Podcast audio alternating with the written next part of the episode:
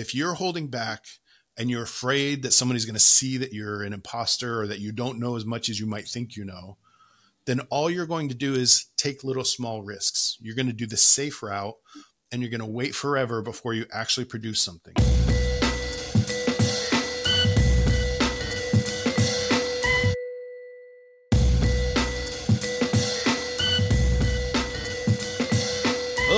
The Art of Story, where we watch a movie, break it down, look at the story structure, and see what we can learn from it. Um, I'm Adam Argot, and today I'm joined by Adam William Cahill, the legend, the filmmaker, the storyteller, the cinematic master. How you doing, man? Oh, too much praise, too much praise. I'm going to be such a letdown now I watch my stuff. No, I'm good, man. I'm very good. Down. no, I'm, I'm, I'm, real good. Um, I'm, uh, I'm, I'm excited and, and uh, encouraged by how often we get to do these, um, these podcasts lately. So um, I'm dying to dive into this next one. So thanks again for having me on. Yeah, this is this is a good one. This will be a this was this is actually one that you recommended that we dive into, and mm-hmm. I you know, I love it. I, I, think this is a really great movie to analyze, and uh, I think we'll get some really juicy, meaty stuff to learn from it as well. Um, so there are before, two movies that made me want to make movies. Two movies really? that made me want to make film. Signs was one of them. Lord of the Rings was the, was the other. And oh, so like, oh, okay. want to actually make movies. And it was they were actually came out around the same time as well. Yeah, they weren't too far apart yet. Interesting. I've actually heard that from a few different filmmakers that that Signs is one of the movies that made them want to make movies.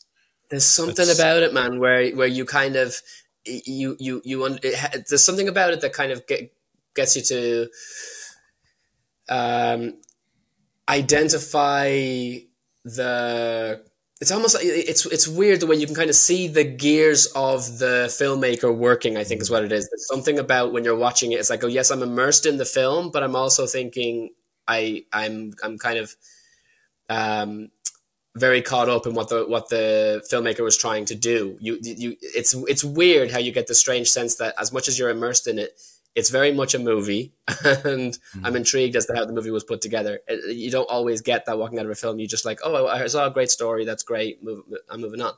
There was something about the mechanics of this that made me think it's such a well put together film. And I watched it again and again and again and thought, I, I want to do this, you know. So it's, it's just it's it's a great movie for that for some reason. That's fantastic. Uh, do you remember how old you were when you saw it for the first time? 2002. I would have been 2002. I would have been 16. Yeah. Okay, so 16 when you saw it for the first time. You saw it in the theater. Um. Yes, I did. Okay. Yeah. Interesting. Okay, that's yeah, that's a really formative time, definitely. okay, cool. Well, before we dive into signs, I do have a quick announcement. Um, and which is uh, we're going to be doing a live event uh, that is specifically for subscribers. Uh, it's a story structure intensive. We're going to be doing it in January 2024. Um, it's it, w- basically what it's going to be is a two hour session where we go through story structure. But what we're going to do is take an idea, a completely under undeveloped idea, a new high concept idea, and then use the story structure to develop a complete feature film and kind of develop it into an outline. So it'll be taking it from just the just the kernel of the idea, develop the character, develop the plot, and uh, kind of model the practice of developing a story all the way from from scratch to a solid outline that you could take into a screenplay if you wanted to. Um, and then after that, we're going to have a Q&A. It'll be approximately two hours. You, these things tend to run a little long. Um, so, um, so you want to subscribe to that. Uh, it's going to be a live event, uh, so you'll be able to be a part of the development process, and you can ask que- questions and uh, have full access to everything we're going to be talking about. Um, and then we'll, I'll be using the specifically the 24 plot point uh, um, template for it. Now, uh, one of the most common questions I get is, you know, can I get uh, access to, to the 24 plot points? Can I get the template? Can I get the outline? And then lots of questions about specifics. So this is an opportunity to look at what the, the template is as, as a kind of prototype. We'll see how we're taking different plot points and breaking it apart and how it works with the development process. it's it's it's a class that I've taught uh, like when I was at Cal Arts, um, and then it kind of applies to some of the stuff I taught at USC as well.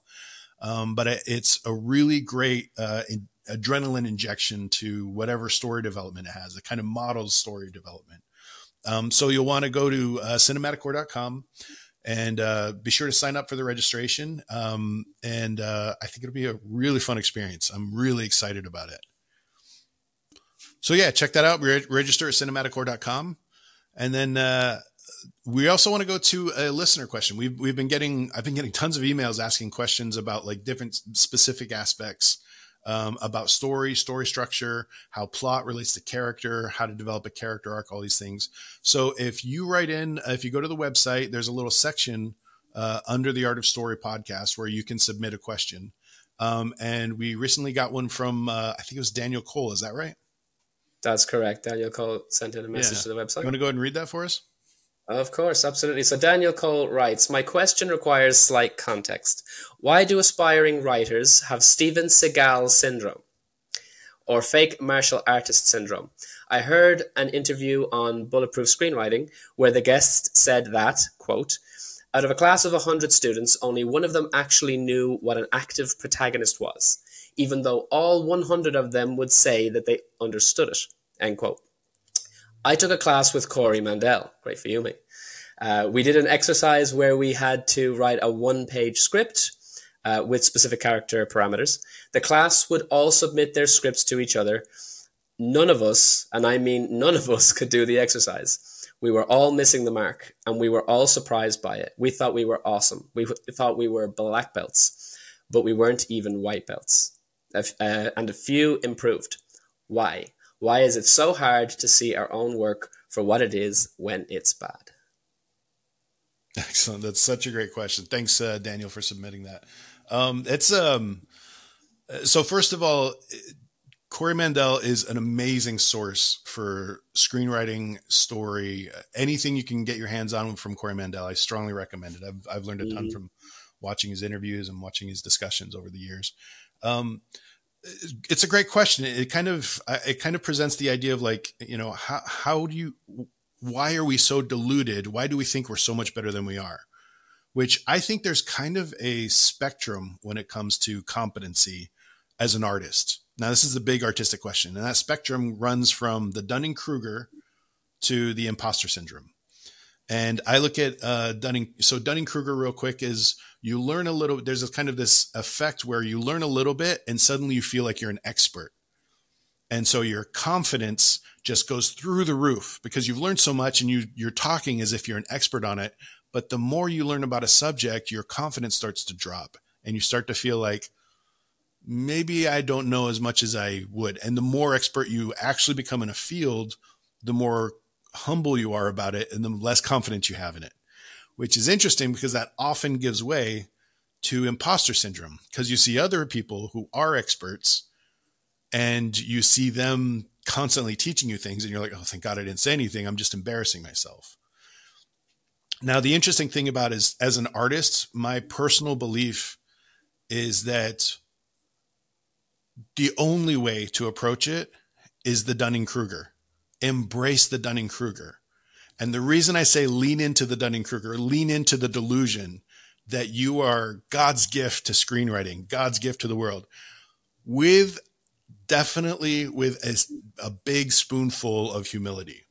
Now, the, what I'm saying is don't go in there and act like you know everything, but go in there and be passionate. When you approach the page, your ideas are valuable. Your ideas are worth telling. And it doesn't matter if you're wrong. It doesn't matter. The, the only way you're going to learn is if you throw yourself at the target with everything you've got. If you're holding back and you're afraid that somebody's going to see that you're an imposter or that you don't know as much as you might think you know, then all you're going to do is take little small risks. You're going to do the safe route and you're going to wait forever before you actually produce something. The way you actually grow as an artist is throwing everything you got, pulling as hard as you can at the bow and shooting the arrow. Even if you miss, the important thing is that you're building the muscles. And if you're not committing yourself, like throwing yourself, really genuinely engaging, then what you're doing is playing it safe and not growing as an artist. If you don't put your stuff out there, if you're not willing to show your work to people and have all the flaws just hanging out and have everybody commenting on everything you did wrong, then you're not going to grow. And when, unfortunately, there's this there's this tendency in artists to be like, I want to wait until I'm good enough. I did that. I've suffered from imposter syndrome most of my career, and and because of that, there's there's kind of this feeling of like it, it kept me from growing because I would try so hard. I, I didn't want to be embarrassed. And I think what we need to do is kind of foster this uh, this air in our culture where we celebrate risks, where where we celebrate things that are would what people would say is failure, and rather than seeing it as a failure, seeing it as the opportunity to grow that it is because what we need to do is try something, see if it works. And if it doesn't, then we keep growing because this is art. Nobody has the answers. Everything I'm sharing are my best ideas of what's working for me and what I value. Everybody needs to find that for themselves. So I would say, like, it's true. It's very hard to see where your weaknesses are. And the reason is, is because we don't know what our weaknesses are until we put them out there. It, it's, it's feedback. Art is a communication. It's a bridge between two minds and it's not until you get response from the other mind that you're seeing if there's a connection there, which is why I strongly recommend you find other artists. Like, for example, for me, Adam Cahill is a great example of an artist who pushes back, challenges me, and gives me feedback that is helpful to me. It, it, it goes back to that question of criticism of don't take criticism that tells you you're not good enough Look at the critics who say this is what it takes to be good. Those are the people who respect that art is a process. So, at, at the heart of it, that's what I got to say about it. Don't worry about Dunning Kruger. Avoid imposter syndrome. Do what you believe, and you'll learn along the way. What are your thoughts, Adam? Yeah, I couldn't agree more. I've gotten a lot further in life, I believe, than I would have for the for because of the fact that I I would definitely lean more into the believing that I'm more capable than I actually am because you're at least you're actually willing to go out and take the risks. That's exactly correct. I, and, and I don't think it's just true with art. I think it's the same with absolutely anything. I, I think I got my driver's license faster than I would have done if I felt like, oh, I, I don't belong behind the wheel of a car. I went out and I failed. I failed the driving test twice before I passed because I I I, attempt, I, I I got the learner's permit, then went and did the test way way too soon because I thought I was a, a rally driver and then but uh, I, because as a result i did because i was going out there every day constantly driving driving driving and then i knew where i was making the mistakes because i was given the report afterwards i still got the license quicker than i would have done if i had done the, the amount of lessons that people wanted me to take so mm. i'm not like I'm, I'm not saying that's a perfect example but it is a case that in all walks of life not just in art i think that you will achieve more you learn more by believing you can do something and failing because at least you'll learn from the failures as well. Mm-hmm. So I agree completely. As long as you're retreating into that imposter syndrome, you don't get the opportunity to grow. You don't yeah. get to learn that you're making the mistake, which hurts. Yeah. And unfortunately, our culture, especially social media and online culture, it punishes people who try something and then don't achieve it which you know I, I just think we need to grow up as a culture like it, it's the people who are trying something and failing are the ones who are leading into the dark and like genuinely giving us growth and learning so yeah, yeah. great I great question Okay. It is a cliche. It is a cliche for sure, but I the, it's it's it's win or learn, not win or lose, and that and that's Ooh. the hmm. best way to, that's the best way to consider it. Because when every time that that you attempt something, even if you go out and try and make a movie and it turns out to be absolute, an absolute mess, if you just think, "Oh, I lost, it's terrible, everybody hates me," you're never going to try again. But if you look at it and go, "Okay, why is it a mess? What did I do wrong? Why is no one connecting with this material?" Then yeah. you can. That's exactly how you go on to make the, the next one significantly better than the first one. So it, always consider your losses uh, lessons, not losses. That's that's great. I, I like that. Which is interesting. I saw an interview with M Night Shyamalan one time, and it was at a I think it was a junket, and a journalist asked him, you know, like, so why do you think these films are failing? You know, is it because you're not, you know, you have you lost the touch or something like that? Wow. And you could see the journalist asking the question was suffering from the imposter syndrome the journalist sure. asking the question was saying like, "Aren't you embarrassed?" And M Night Shyamalan responded in like such a great way. He's he's like, "If I thought that way, I would kill myself right now." He's like, mm-hmm. I'm trying things, I'm doing things. And if people don't like it, that's fine, but I'm going through my artistic process. I have so much respect for that. Not every movie of his lands for me, but the ones that have landed, like, pound me in the heart. And I love it. Absolutely. Which yeah. is a great segue into today's movie.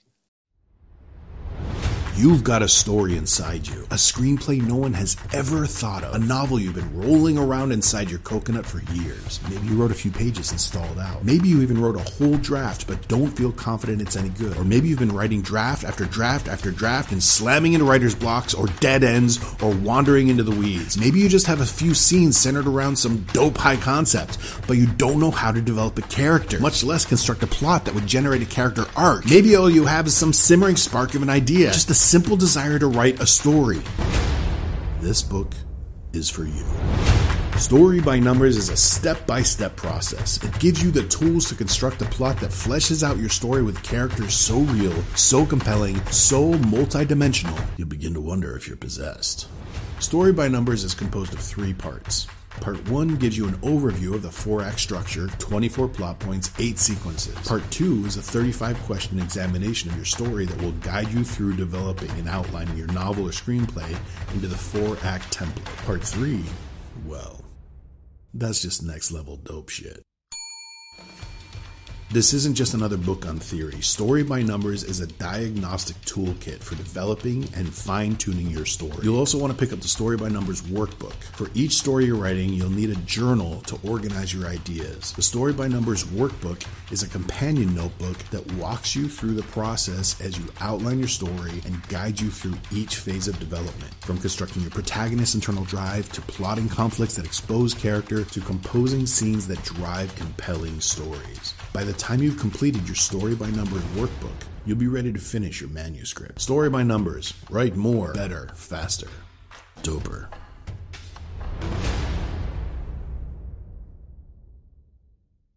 Signs was released in July 29th, 2002. Its runtime is an hour and 46 minutes, including credits. I always I always struggle reading the runtimes because I'm like, it's not exactly. Why do you include the credits? But anyway. I know, so right? As soon as the credits, I'm like, story's over. Exactly. So how are we supposed to analyze the story structure? And they and we go, okay, so the movie the, it's it's an hour and forty six, and then this happens thirty minutes in, so it's this percentage in, and it's not it's not really. So it's, it's I know when yeah when I was going through the timing, I was like, uh, its opening credits is two and a half minutes, which means the hook doesn't yeah, start. also true.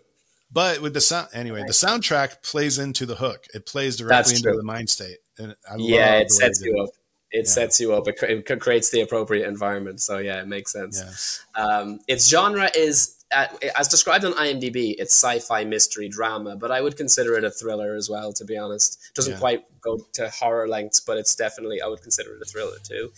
As mentioned, the writer and director is M. Night Shyamalan, operating at the height of his powers as far as I'm concerned. Um, it stars Mel Gibson, Joaquin Phoenix, Rory Culkin, and Abigail Breslin as like the cutest child you'll ever see in, in mm-hmm. a movie history.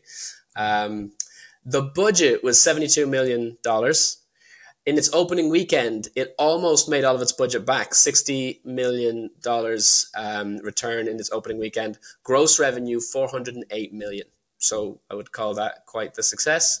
Um, on Rotten Tom- Tomatoes, tomatoes, uh, seventy-five percent critic score, sixty-seven percent audience score. Not quite as as popular with the audience as it was with the critics. Um, now, real quick, does, does Rotten Tomatoes does that cover like that's the current rating, or does that cover like the rating of the time of the the release? No, it's the current rating. Okay. It's the current rating. I, I wonder so, how much that would have changed over the years. Because there has been I, a lot of like social like commentary on on it's like when it came out, it got a lot of hype. And yeah. then it seems like you know, ten years later, people just started shitting on it. And um, I'm I'm curious to see like how that changes over time. Yeah, I, I also find that a lot of the time, like films will will appeal to a certain demographic um, for whatever reason, and then it, it, like I don't know whether that it does that continue going on through the years as well. So like as I say, I was 16 when this came out, so it was a very you know very particular age range. I'm 37 now. Um, if it's like if the 16 year olds today are watching it, will they enjoy it the same way, or is it the 37 year olds today know that will watch it that will enjoy it? Like what you know, it's, sometimes it's it, demographics tend to kind of um, show, they obviously present a pattern. Um, I noticed certainly when I watched it at, uh, back in the day, all of my male friends loved it. All of my female friends hated it. Absolutely despised oh, really? it. That was I found Your female friends hated it. Yeah, yeah, yeah. Like there's like six or seven different female friends of mine told me they couldn't stand it, and all of my male friends they were all about it. So, huh? Really, really intriguing. Yeah, yeah. Huh. And I, I, you know, who knows why that is, but yeah, it was the way it was. Cool. Um, so, so, yeah. so a box office success, a huge box office success. It was like yeah. worldwide, what, 400 million?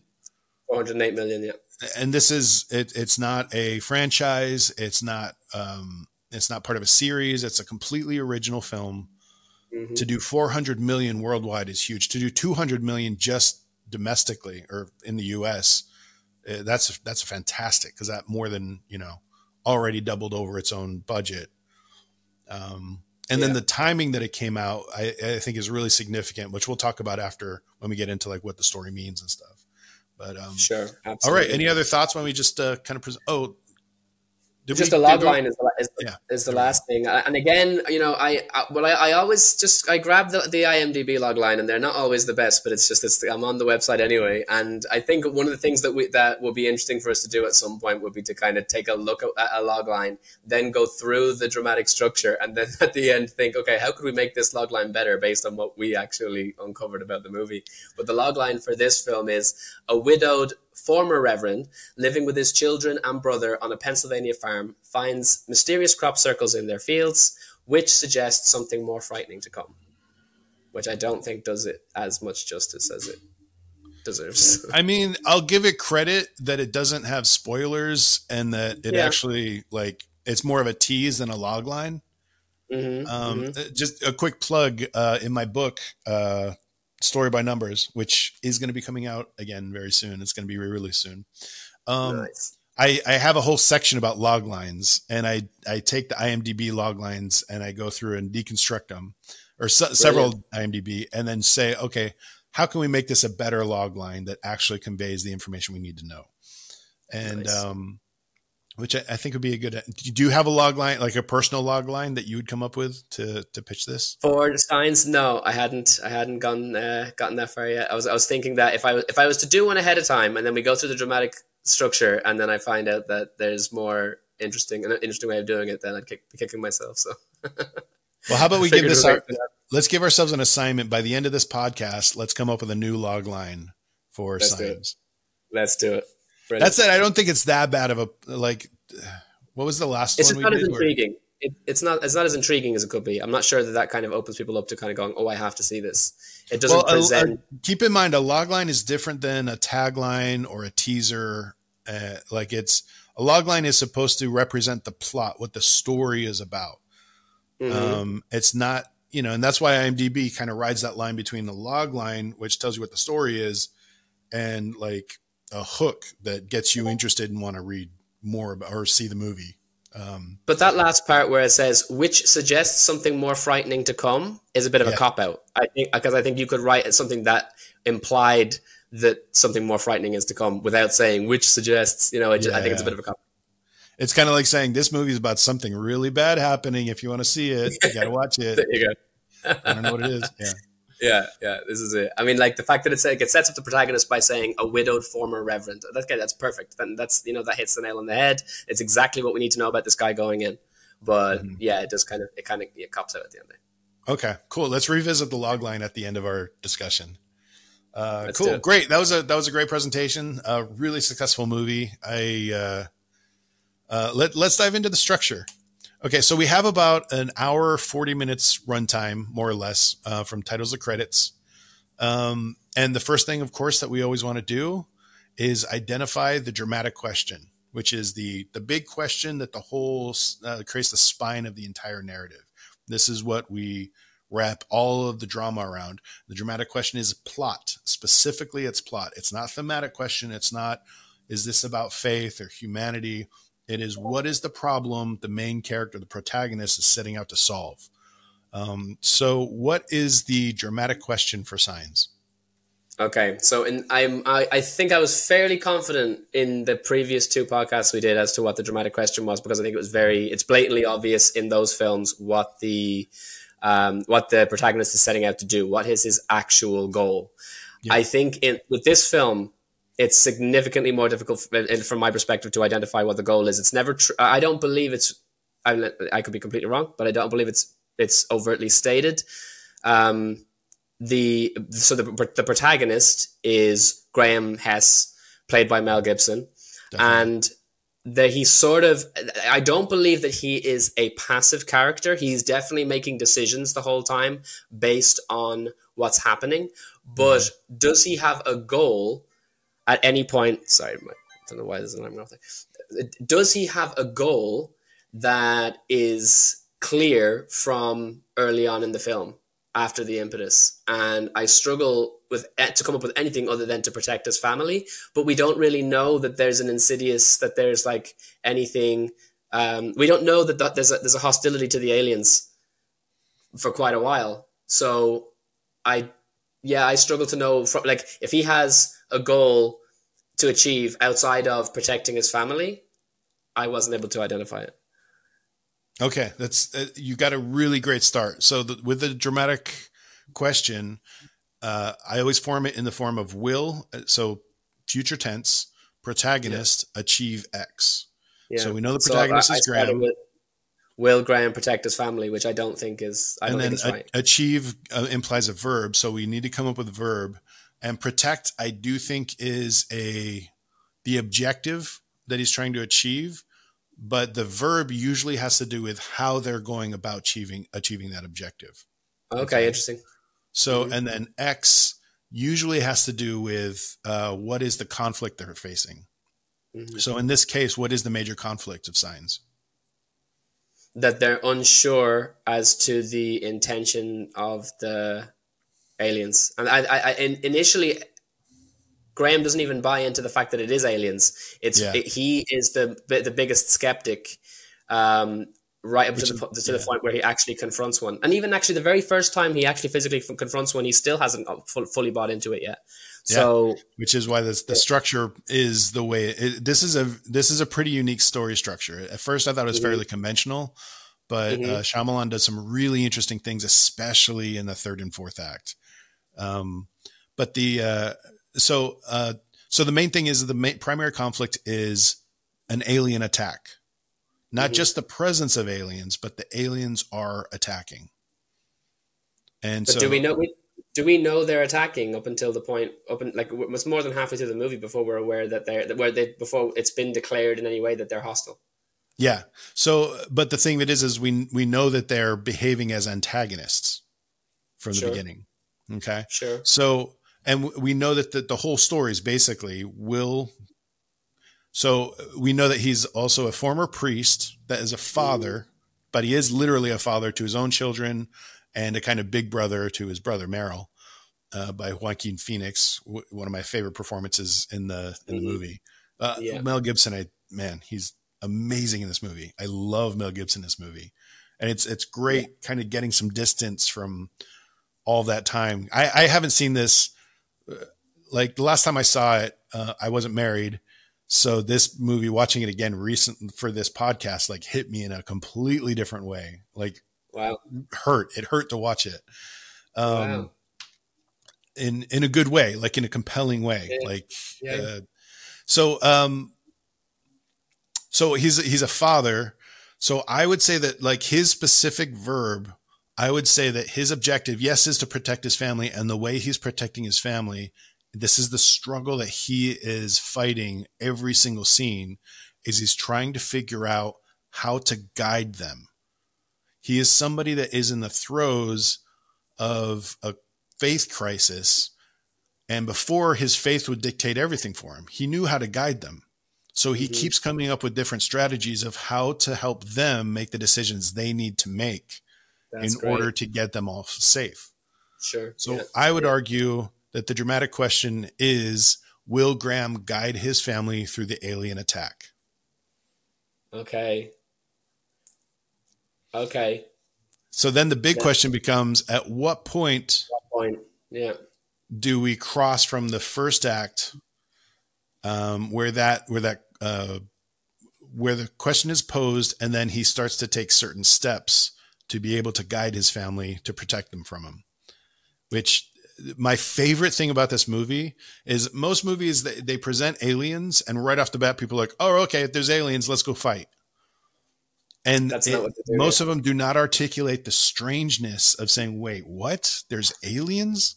Hold on this isn't real is it? Like you're playing with me. Like i'm not there's a Mhm. skepticism not just skepticism there's a total denial until you're like all right this is a serious problem. We have to address this. Do you Yeah, remember the moment where he says all right this this is a problem i have to solve and he actually takes the steps to do it? I think the first problem. So he take so so what what I, thi- I think what is great about going into the second act is the number of different things happen where he starts to take a number of different tacts to mm-hmm. solving the problem as different information pops up, and so uh, it's kind of showing multiple different co- courses of action that could be taken up until the point where he where he realizes what he actually has to do, um, rather than just kind of going the wrong way once. I feel like there's kind of multiple different kind of avenues he goes down. Um, a lot of it is just is deflection though and and uh, denial. For me, based on what you've just described, I would say that so the the information once we see that the breaking news on TV, so Bo tells him this is it's the same channel on every station. So they go to the TV and they see this the reports about the aliens. Then the cop tells him that he needs to take his mind off it. I think that he I think that the, his first reaction is to switch off the TV and go into town. I feel like that's the first action he takes is like, okay, I, am I gonna? So if it's about guiding the family, step one is avoid this information, take them somewhere to distract them, and not engage with it fully.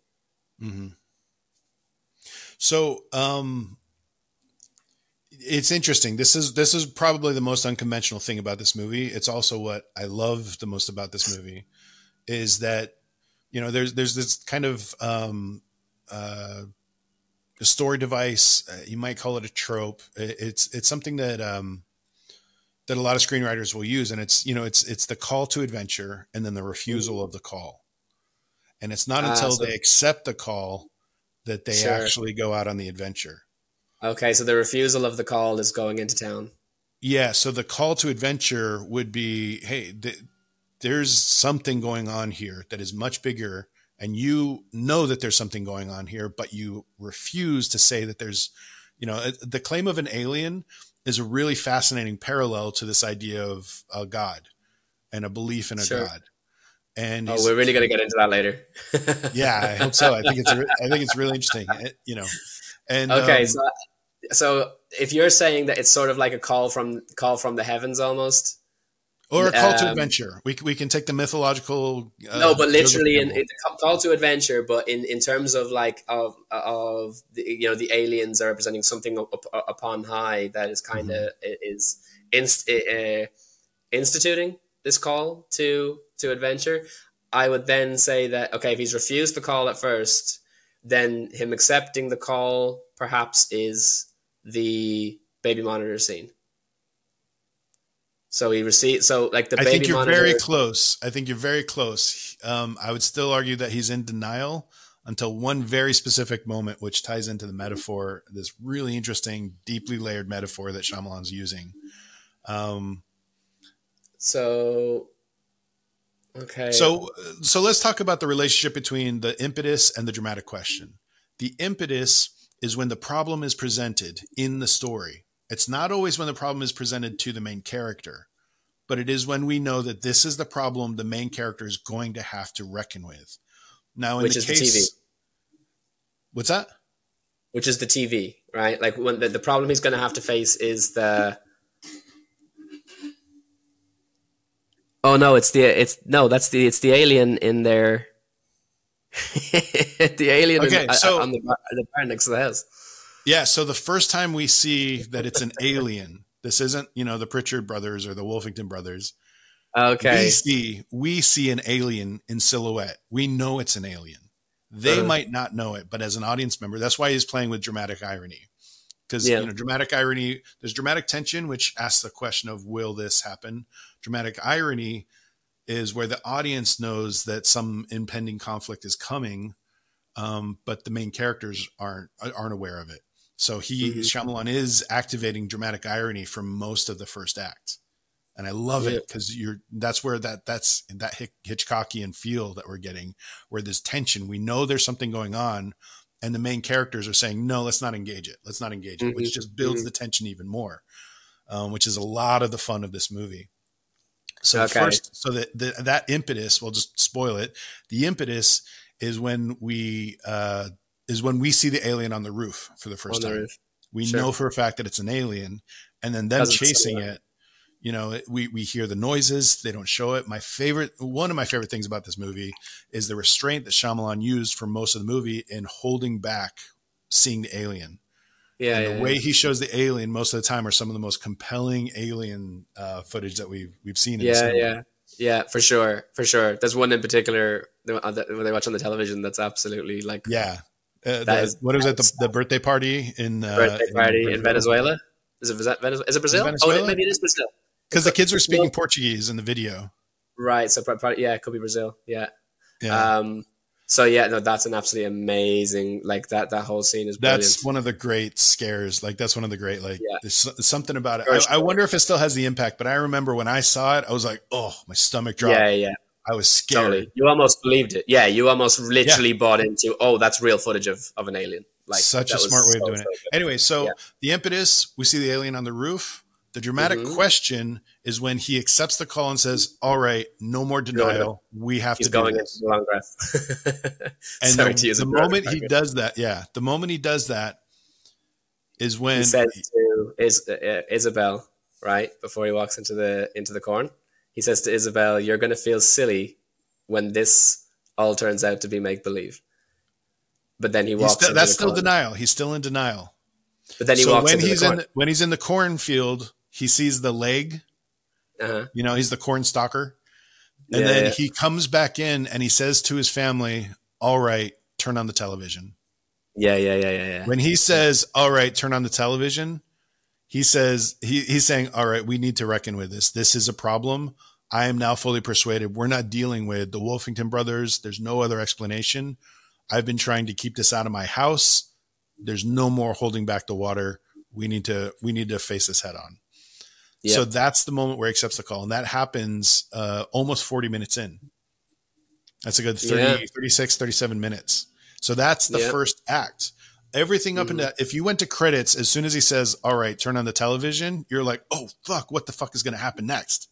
I can't Mhm. wait because that's when the that's when we enter into we cross the threshold into the second act, which is all right. What are we going to do when we start looking at when we start learning that it is aliens? Because as an audience, we already know it's aliens Mhm. we already know it's like okay he's not this is no longer dramatic irony this is dramatic tension we know that he's going to be engaging these aliens directly or he's going to Yeah.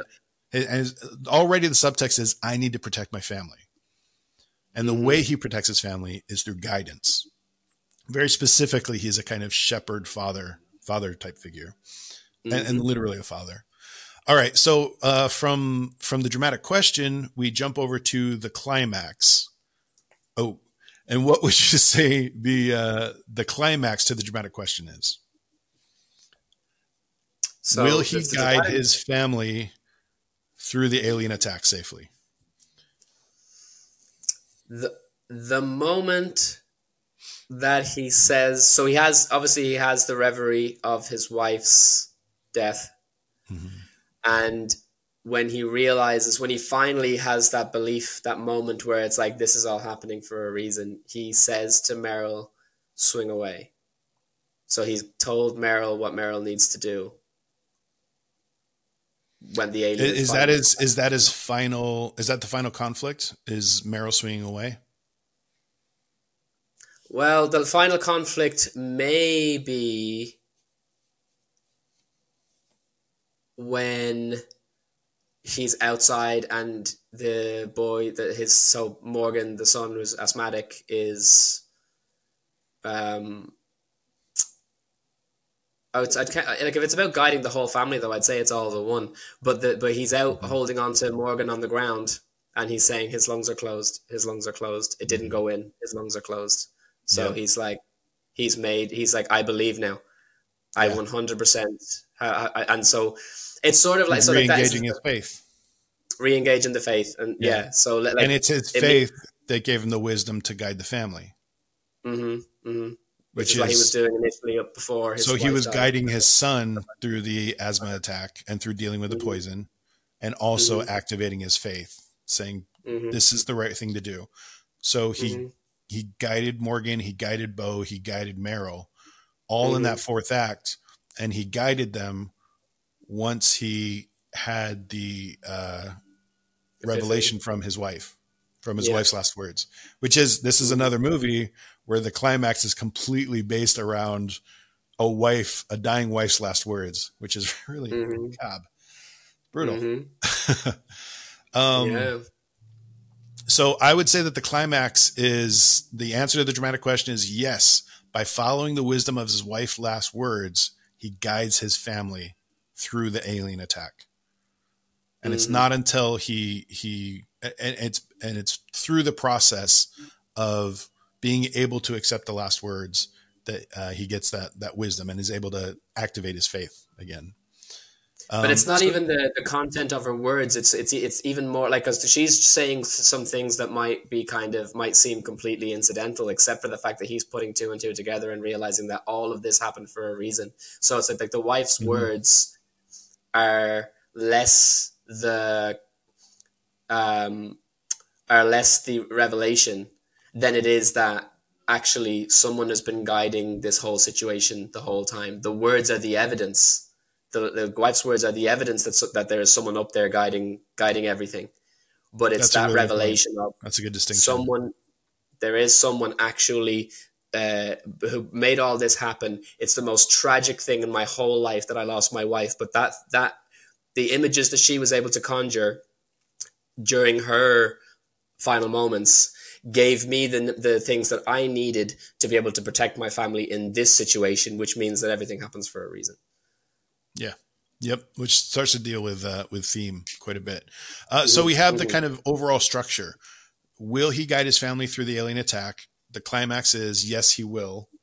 Uh, and then from there, we would normally do the impetus after that because we want the the dramatic question and climax form the spine uh, of the mm-hmm. structure and uh, then we from there track to the impetus to present the presentation of the conflict. Mm-hmm. um, and that you that happens right when the aliens on the roof was which is right about 13 minutes in which is about typical for an impetus. An impetus usually tends to be in a feature, two hour feature film it tends to be about 15 minutes in. And the dramatic question usually happens about 30 minutes in which means this has a little bit of a longer first act but never wasted. Like it earned the first act it earned the 40 minutes because it created this really uh, the characterization in this movie is I love it, and it also opens it up quite a bit more. Like the movie takes on a very subjective point of view of this cataclysmic scenario, mm-hmm. and it mm-hmm. tells it from a very subjective point, which I I love that about it.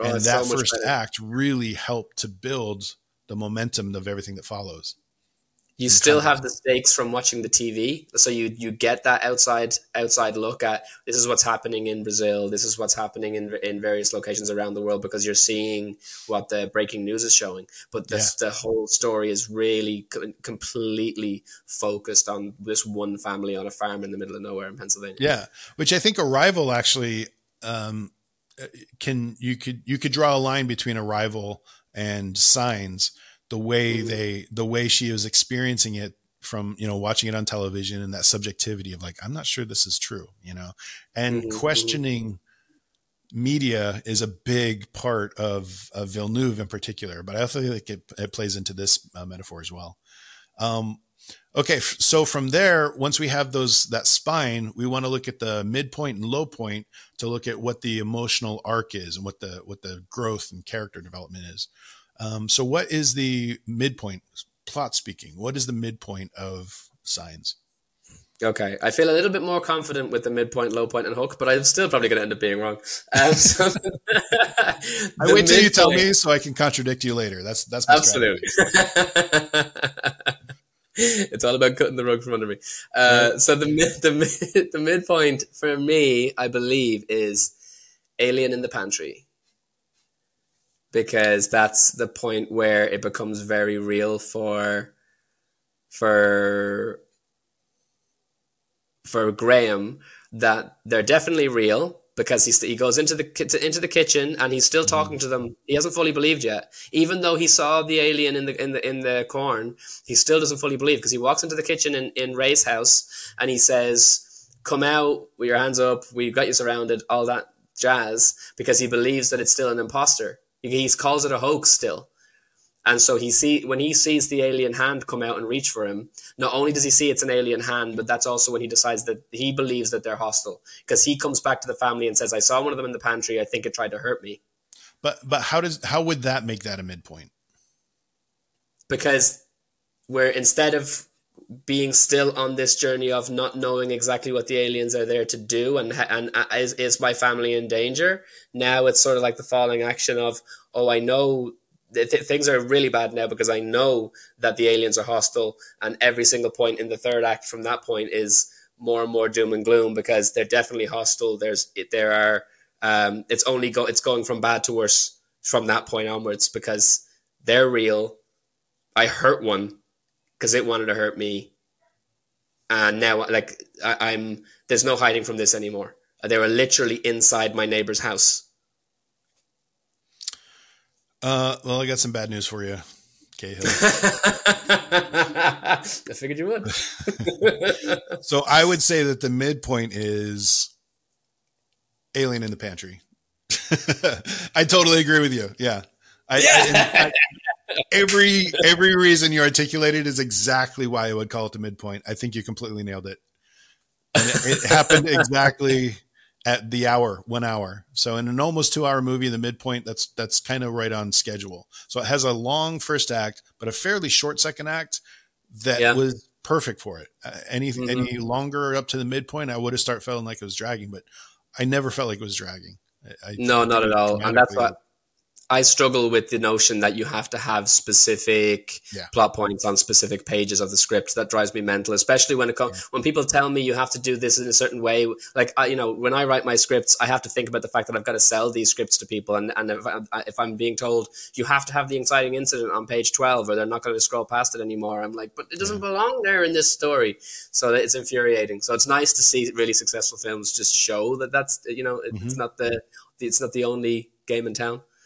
Yeah, that's that's one of the things I think we're learning from doing this process of diagramming the the uh, story structure is that all of these are breaking conventions. These are very mm-hmm. successful movies, successful in the story sense and the artistic sense and the way that it's like landing with us, but also successful financially. These are you know mm-hmm. box blockbusters, mm-hmm. uh, successful in the box office, and they all have they're all breaking story conventions, but in a way that are meaningful and that's that's the real takeaway is you need to structure your story according to what the needs of the story are.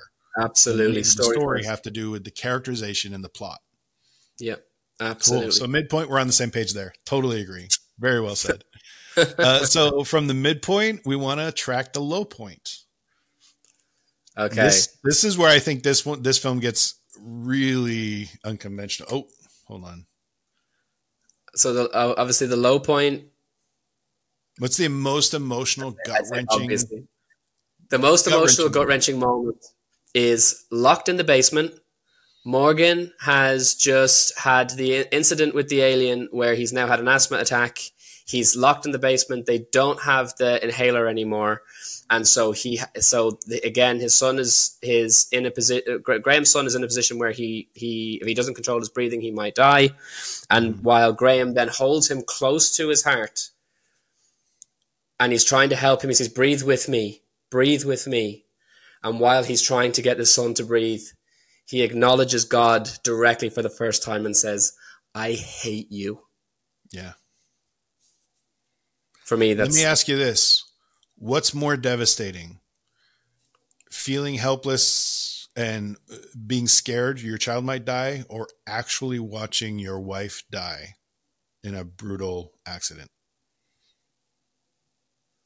in in the movie So the way the movie presented it Yeah, what was yeah, more I understand. devastating I understand where you're coming from, but the fact that it is a reverie, I feel like if it's if we're following the arc, the the death, because the moment the moment that the the film chooses to show us the the wife the wife's death is giving us the information that's actually going to save the day at the end of the day. Do you know what I mean? It's actually Yeah, the, that's the- a- the a really good point. the- Yeah. of the information that's going to save the day. Whereas the moment where he acknowledged, like his son, his son, he needs to get his son to calm down to help his son breathe, and he acknowledges God for the first time, but tells him, "I hate you."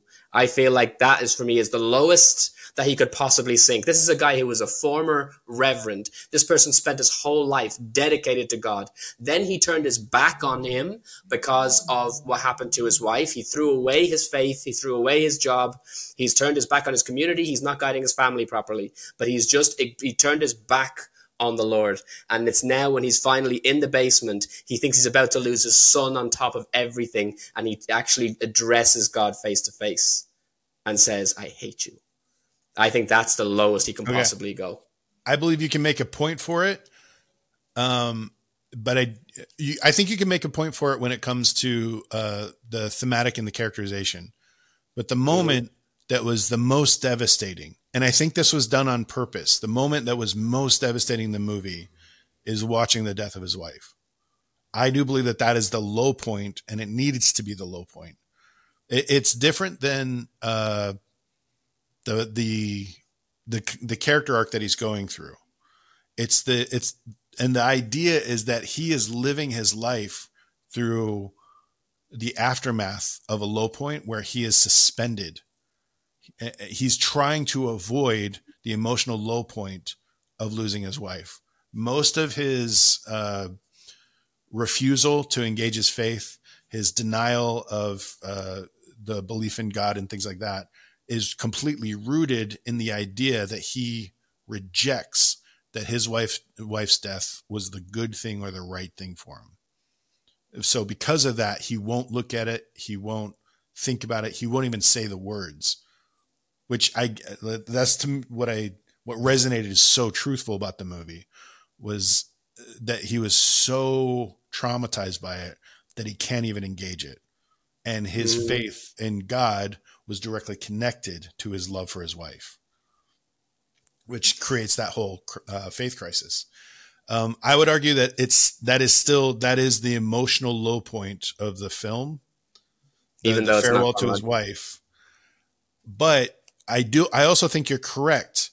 That moment of uh, of his faith crisis being a kind of um, dark, like literally, uh, we need to turn the flashlights off, and they're in the basement, and it goes completely Mhm. pitch black. Mhm. Um, it says we should save the batteries. Um, I do think that that is a uh, a character low that still propels us, but I still think emotionally it goes so much heavier and so much harder when he's sitting there looking at his, at his wife. And I think that's on purpose. I think that's un- successfully executed that way. So uh, he's using a different plot point at that moment, and I would call that the epiphany.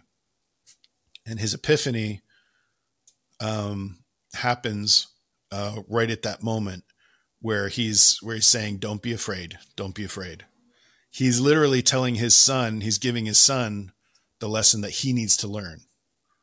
And he's literally saying, "I am you. We are the same. Don't be afraid. Believe it will pass."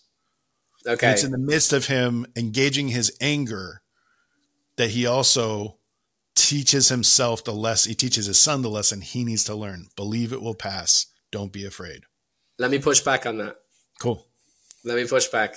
I would reverse those completely. And reason being is that generally speak, generally speaking, and I, I think that you did in, in when you were looking when you did your character video, I'm pretty sure that you talk about this as well in terms of in terms of like the the way that it's structured in terms of the um the the low point versus the having the having the epiphany. I believe the low point needs to come first. You don't have your epiphany before you have your low point. You have your low point and then you have your epiphany. right? And so I believe that the the low point is the moment where he's where he has to actually turn and, and, face God. And and and again, one of the things that I would say on that, just from my perspective, you know, all cards on the table. I'm a Christian, so it me it mean it puts me in the position of feeling like no matter what, if I lost my, I don't have any kids, but I obviously intend to have some. If I lost my kids, if I lost my wife, those things are absolutely devastating. But nothing would be more devastating to me than losing my faith, because God is the top of the hierarchy, is top of the food chain. Then it's you know eh, whoever else among your family and friends and whatever on the way down. So I think losing, no matter how devastating something happens in your life, losing mm. that connection with God when you are a person of faith is the lowest you can possibly go, the absolute lowest you can go.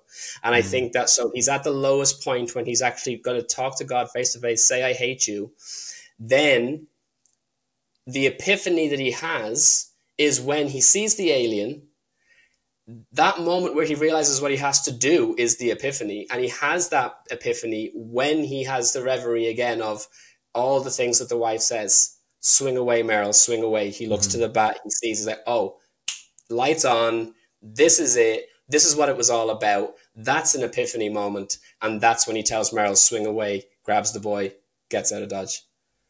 I think that's a really good point especially coming from like the way we're interpreting. You know, full cards on the table. I'm uh, I'm not a believer. I am an atheist or whatever, mm-hmm. agnostic atheist. There's not a. I'm unpersuaded by the claims uh, of that there's a God from different religions. That's my mm-hmm. position. Um, but uh, but I come, uh, you know, my my backstory is I, I came from a very religious background, um, so I'm very sympathetic to the emotional uh, experience of what it would be like. So, so you know the the belief of of saying like denying the holy spirit or not denying or saying i hate you god is the ultimate blasphemy mm-hmm. um, much more so than saying you know i'm really hurt that my that you took my wife you know mm-hmm. um, for a man of I think there's a good case. There's a good case to be made. the The question comes down to when it comes to structuring this with plot. Um, and and the plot is about strategies. And the strategies determine where the act breaks are and how the, how we structure the sequences. And there's a very specific change that happens at what i call the epiphany um, where he's saying don't be afraid. Believe it will pass. And there's a very specific epiphany and he has to have that epiphany before he can face his wife and experience the revelation she has for him the revel- revelation for him as well as for us, the audience. Uh, so that's why I would argue that it, that that uh, is the epiphany, but it's not the low point. And mostly what I'm saying is emotionally that moment of being terrified of losing your child. Like I also don't have kids yet, but the thought of like losing my wife is the most horrifying thing I can imagine. And under those circumstances, the com- the comparison between like that was really scary versus no, the the person you value most in the world is taken from you in this brutal way that's devastating. So i would say that the epiphany is what helped him to uh, be able to have the strength to face that low point. And that's when the low point gave the revelation. And a, an epiphany i would say is different than the revelation. The epiphany is that shift in values and the shift in values changes, which allowed him to uh, get the wisdom that he needed from his wife and give and that wisdom is what allowed him to guide his family give the guidance that each of them need to get through this conflict. Okay. Um, i would so because of I, that I, I, go ahead. Oh, sorry, no go on. Sorry you weren't finished. Go on. Oh i was going to transition into uh, that's that's how we get the act structure out of this. Uh, and okay. i think you'll agree you'll agree when we see the act structure that this is kind of how. Uh, oh, actually, let, us talk about act structure in a second because we do need to talk about the hook because the hook is mm-hmm. is very important. What what's the hook of the movie? The hook of the movie is screams in the cornfield.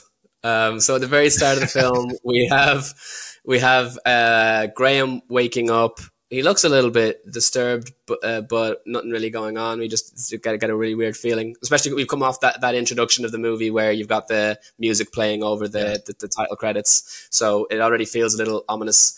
So he gets up and he's going about his day. We see that the cross is now missing from the wall and is left a stain on the wall. Brushing his teeth, suddenly he hears his daughter Bo screaming, and then he has got, and then he hears it again. He's got to go running into the cornfield to find out what is going on. His brother Merrill comes out too. They both race into the cornfield. They find the two children, and they are now standing in a crop. When he asks them what's wrong, they're standing in a crop circle. Just yeah, exactly.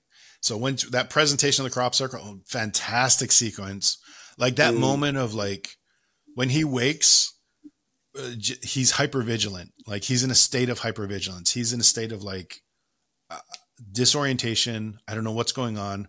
It's the perfect psychological uh, state to for for this character to be in. We immediately know that he is somebody that feels very disoriented and like like he has to like he's spreading himself thin. I love that opening and his performance, uh, Mel Gibson's performance in it is really heartbreaking because you're he's like I'm just trying to hold his family together and I feel like everything's falling apart around me.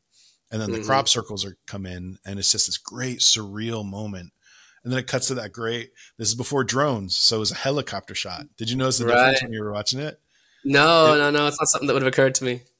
Yeah, it's it's a helicopter shot, and you can tell because of it's such a jarring shot. Like nowadays, they would have they would have cut from, you know, they would have had like that that low, uh, beautiful shot of his feet stepping across the threshold into the cornfield, into the crop circle, and it would have gone from close up. up. But instead, yeah, it yeah, cut yeah, to a helicopter down shot, and then sure. the helicopter flew up, and it's just it's great because it's it changes the language of it, but it still it still works really well. That's part of what I loved about it was that it was this was definitely pre-drone uh, before a lot of uh, CG had taken over a lot of the effects. Nice. A lot of this was practical. Nice. The the the crop circles were practical. They actually went in and did that in a field that wasn't CG. Wow, a lot of respect nice. for that. Yeah, yeah, yeah.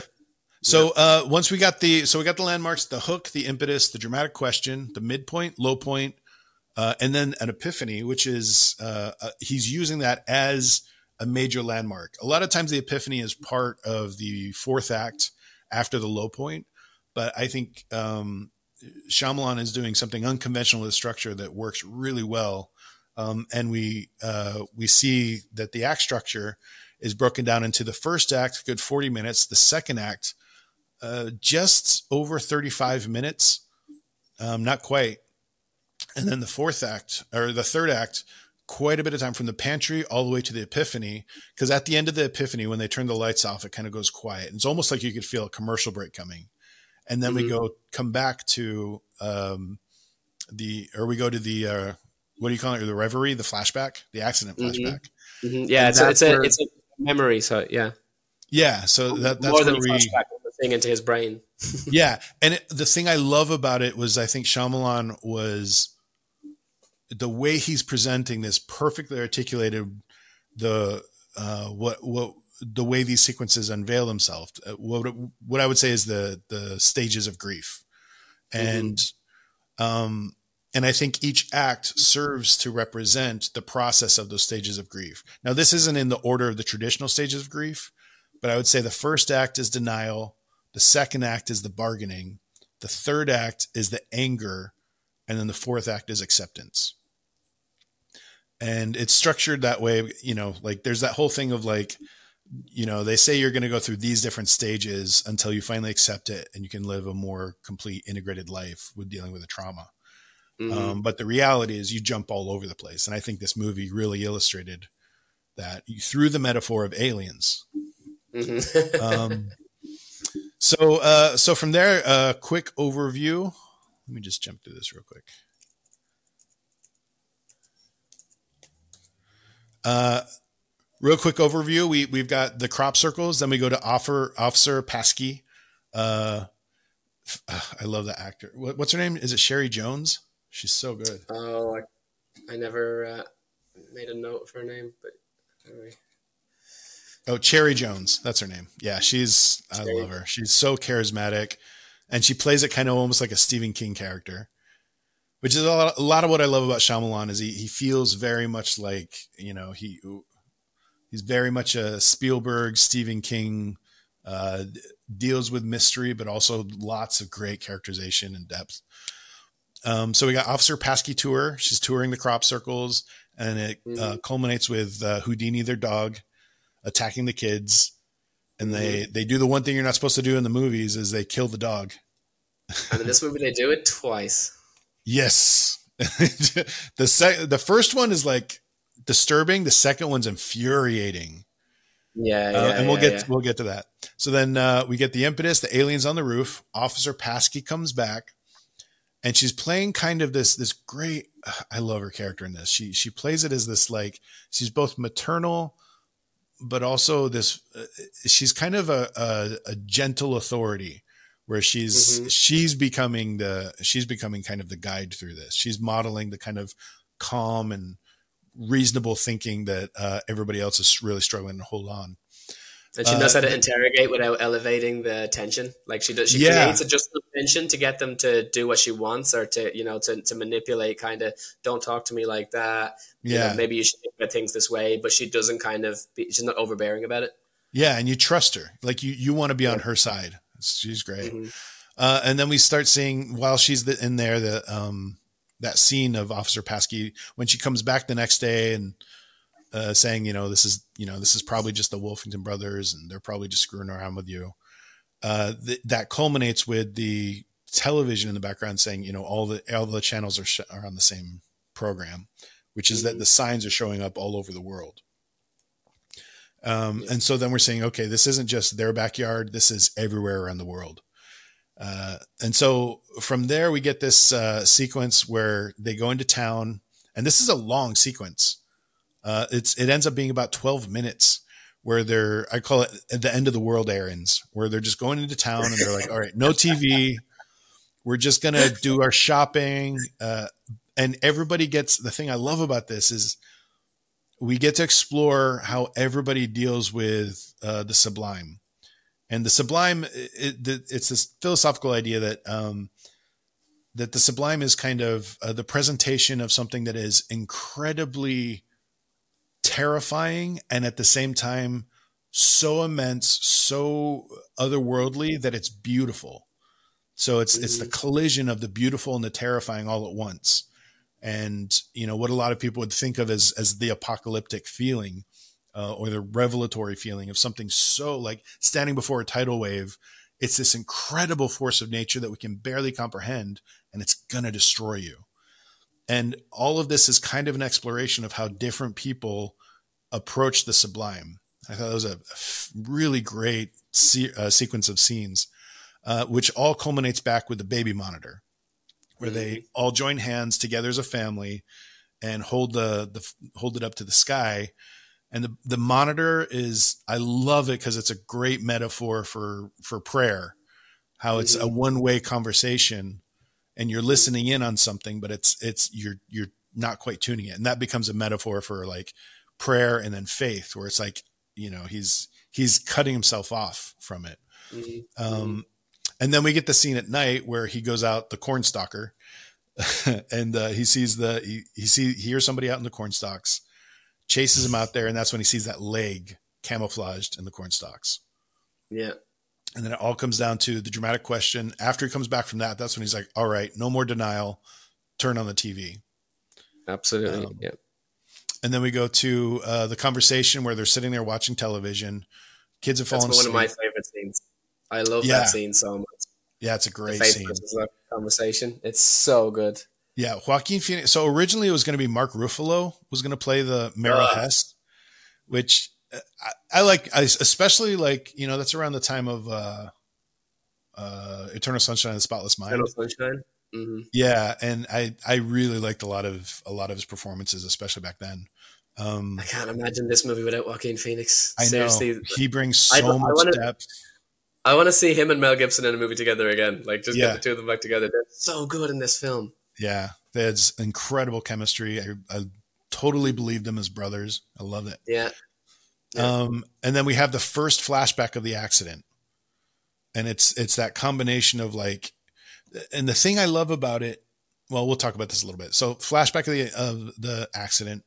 Then I call it tinfoil diaries. This is where they're you know they got the tinfoil hats on. They're watching TV. Um, it's the next day, and they're you know he's like they're still kind of bargaining. They're trying to say like, okay, yes, this is a weird problem, but is it a real problem? You know what? This isn't something we have to tackle with. Everybody's blowing it out of proportion. Yes, it's weird, but we don't know if this is something. We don't know if it's alien still. We just know that it's something that we. It's probably something we need to deal with. As an audience member, we're like, oh no, it's aliens, and they're on your back porch Mm-hmm. Um, so then he goes to Ray Reddy's house. Uh, really, another scene. really powerful scene. Um, it it's one of those. It, it's so hard. I not knowing. It, I can't imagine the movie. Now I can't imagine not knowing that it's Shyamalan playing Ray Reddy. Um, I think he did fine. Like he did.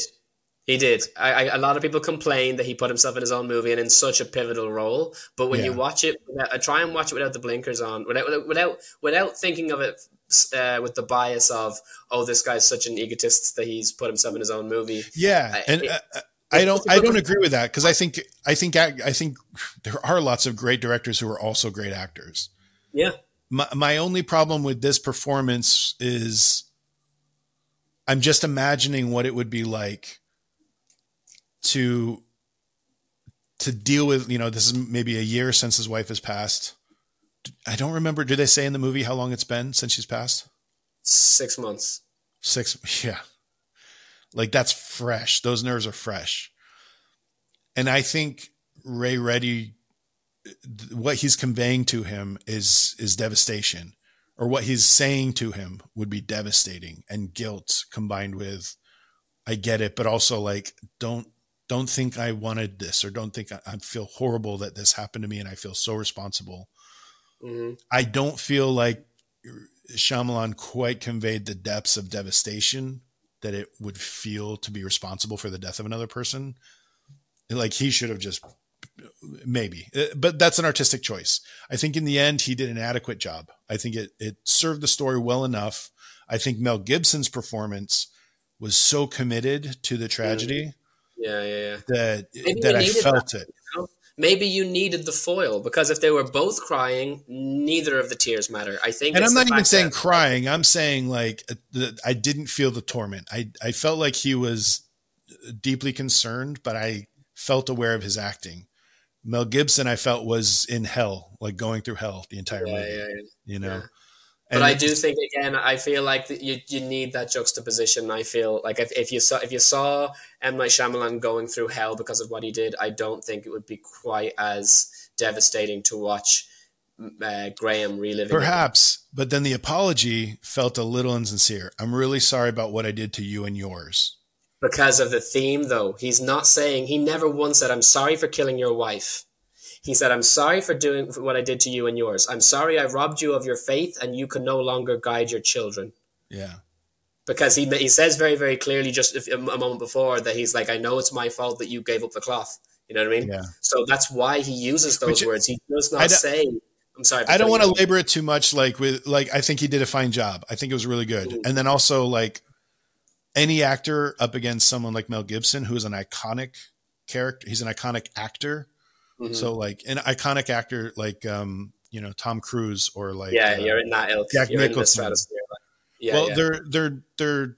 It's not just that they're good actors; it's that they play them like it's Jack Nicholson is always Jack Nicholson, but he's Jack Nicholson playing that compelling character. Mm-hmm. And Mel Gibson, it's like you don't really stop seeing Mel Gibson, but you believe he's in this world. You believe mm-hmm. he's feeling what he's feeling. Tom Cruise, mm-hmm. I always believe he's feeling what he's feeling. Yeah, yeah. Uh, Jack Nicholson. I can never right? understand the stick that he gets. Yeah, they're not pretending to be different people, mm-hmm. but it doesn't matter because they're so compelling. And I get that with Mel Gibson. And, and that's what I mean by iconic. It's it's his his character, like his acting takes over the character, but it does it in a compelling way versus an, an actor like uh, like someone that disappears into the character, like you know, like a John Malkovich or like a Tilda Swinton, mm-hmm. um, who you you know, there's sometimes you're watching and you're halfway through the movie, you're like, is that Tilda Swinton? And you've been watching yeah. her the entire time. She's so immersive, and she's a chameleon. Where she she's also iconic in the sense of like she creates characters that are unforgettable. um, but she disappears into those characters, Mhm. and she she can she embodies this full range of performance. I, I'm not sure I see like a full range of performance from you know other iconic actors, but it doesn't matter because they're compelling as the the actors You're they play. believing, yeah, yeah, absolutely, yeah. So that said, I agree. think you know Mel Gibson. it would have Gibson. been interesting to see Mark Ruffalo as Ray. That would have been that would Yeah. have been really cool, just to see how that would have gone down. But we'll never see that now. Mark Ruffalo as Ray or as, as Ray. No, no, no, no. Imagine say, say, uh, Mel Oh, Gibson as yeah. Graham, but Mark Ruffalo as Ray. What, Yeah. what would that scene have been like? See, that would be. fan- I do think uh, Ruffalo is, has that full range. I think he's Mhm. he's also really compelling. Like, but Yeah. Joaquin Phoenix is mag- uh, he's he's one of my favorite actors of all time. He's up there. Um, Yeah. I think he's absolutely brilliant and immersive. So you can't replace him in this. Unbelievable. Yeah. So so then we go from Ray Reddy's house to the pantry alien. I love the way you articulated the midpoint. Totally agree with that. then he comes back, and rather than you know take the you know patriarchal father, this is what we're going to do. He comes back and says, "Let's have a vote," hmm and he has everyone vote, and he gets outvoted, and he actually hmm he gets outvoted, and they he goes with what he's outvoted. He, he doesn't override it or veto it. He Mhm. says, "All right, are we going to go to the lake or stay here?" And they end up staying there in the house. hmm Um, and that's and then at the the culmination of that scene is when we learn that the lights are coordinated with the signs. So the crop circles are indicating a strategy for attack. This is when we learn, oh shit, these aren't just a weird phenomena, they're coming for us. And we Mhm. need to get ready. And then we have from there they start prepping the house and we have the last supper scene. Uh, beautiful scene. And this is this I you I know I started it. the emotion like it was going down quite a bit from the midpoint and then there, it's a really sweet beautiful scene where they're all just hugging. It had that great my a great touch of uh Shyamalan playing in there where he's he's hugging his kids and then he just has that great cutaway scene where he shows Joaquin Phoenix and he just reaches over and grabs him and pulls him into the him. shot. I Yeah, love it yeah. because he's just like, no, this, we're all family. This is all connected. Yeah. I love Oh, that. 100%. 100%. And I feel like uh, uh, for me, I, I, I grew up as a, as um, a child of divorce. My, I was born in, in the UK. My parents got divorced when I was four years old. The reason I'm Irish is because my mum was Irish. She brought me back here a year after the divorce. And so I spent a lot of my, my, my life very distant from my father. Um, if, not like not not in terms of emotionally. Emotionally, like he's my best friend. Like we're an, you know we're, we're as tight as anything. But it's just uh, locationally, like he always had to travel over here every few weeks, spend a few hours with me and my brother, and then go back home. And that was the way it was for a long time until you got to the stage where flights were cheaper. Um, but it, it, it's uh, I, I always have a heart for father son stories and that scene just gets me every time for the fact that he's you know they're desperately saying like at different points in the story they're basically like please be the man of faith again. We need you. Yeah. we need you. And he's resisting. He's like no i'm not spending one more minute on prayer. It's not happening. He's so enraged he even turns to his what two year old three year old whatever age she is daughter and says stop crying giving out to her when she's when she's distraught Yeah. so they're all just like they're so disconnected at that point but then when he starts to cry and morgan his son looks at his father crying and he's like I I can't stand it. I just just told this man that I hate him. I told my uncle that I wish he was my father, but then I see my dad struggling with what he's going through and now there's tears streaming down his face. I have to run to this man and, and wrap my arms around him. And like he, and so Morgan gets up from the table and goes over to his dad. Like that for me is just like ugh. yeah, we you do know, need to call out Rory Culkin. Like, Mm. how old? Uh, Rory Culkin was, I think, what, eight years old, nine years old?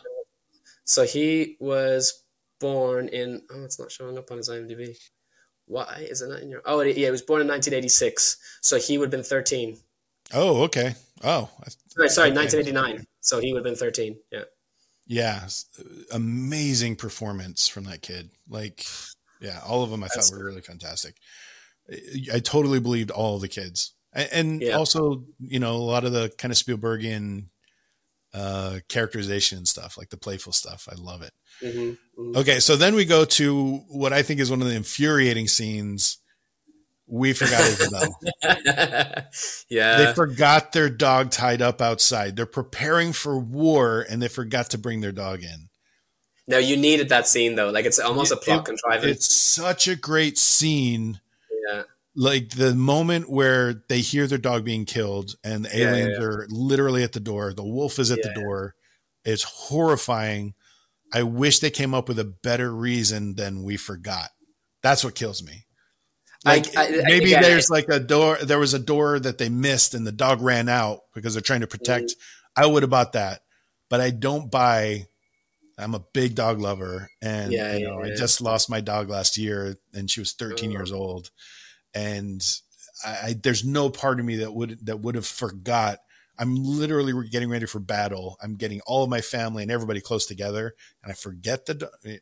But this family could have a mm. different relationship with their dog. For me, that's like losing a child. I don't, I don't it did seem like to be fair, I, I, I completely agree with you. Any of the dogs that I've had in my household growing up were basically like my mum called them her other children. Like they yeah. were they were my they, they were like yep. I had two two Pomeranians that I lost in, in the last year as well and yeah. uh, there's a boy and a girl. They were brother and sister, and but I, we like we would refer to them as though they were my brother and sister, my brother and mm-hmm. sister. Do you know what I mean? Yeah. Just because they're part of the family, and yeah. so I get that.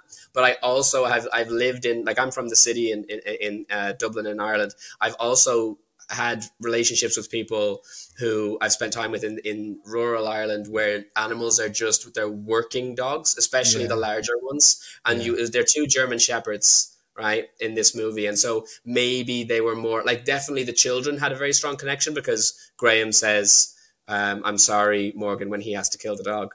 Mm-hmm. but uh, maybe it's just that they're on a farm these are working animals they might not have that same cuddly pet kind of relationship and yeah. we have to kind of buy into that i do think that's a really fair observation. Like a, you know, farms in particular farmers have a very different relationship with animals than i yeah, could. absolutely. Yeah. Yeah, that, that's no, a fair, a fair point. It just made me like, how did you forget your dog? Oh, no, no, I get, I get where that comes from. But I had, I had a friend who mm. worked on a farm who had working dogs. And at one point, when he realized one of the working dogs got aggressive with him, he didn't even think twice. He grabbed a nail gun, and the rest is history. But like, it was like, this is mm. what needs to be done. Yeah, yeah. It's like this is we're on a farm. This dog has just suddenly got aggressive with me. There's no love here, love lost here. It's like you're, you're mm. a working animal. You're here to work, and now you you threaten my life. You're gone. So this is the way it is on farms. so I can kind of I can kind of buy into it. Yeah, I, I, buy it. It's not the choice I would make, uh, but I buy it. Yeah, yeah, yeah. And that's that's the most important thing about it. Okay, so then we go to uh, so aliens are in the house. They're running down to the basement. Get the basement battle the big epiphany. Don't be afraid. Um, and then we go into the fourth uh, fourth act, accident flashback. The morning after, all the tensions release, everything's fine. Oh, we made it through. We fell asleep in the middle of one of the history's biggest catastrophes, and slept for what twelve hours. They were asleep. Eleven hours hot. Like that's a long time to fall asleep. I've I've been through some pretty uh, difficult times, and I, you know, these guys do seem to be sleepers though, because they got numerous. Sleepers, yeah, they really They're are sleepers at really points. important moments. Yeah, yeah. and um, numerous points in the film we do see them waking up, and it's clearly like almost midday. Like several points yeah. in the movie. It's not yeah, when he when he first gets up the first day. It's eleven o'clock yeah. in the morning, and I'm like, they're farmers. They should have been up for at least five hours. Yeah, absolutely. Anyway, it's, but it's, it, it, they're also saying like he's going through depression. He is dealing with depression. He's in the yeah, midst of yeah. that. So, you know, yeah. I'll, I'll, give it some of that. It's just the idea of like he's protecting his family, and then they fall asleep at, at the, what feels like what would normally be a climax mo- climax moment, and that's mm. how you knew that there was something else to it because they just fell asleep, and you're like, "There's more to this, right?"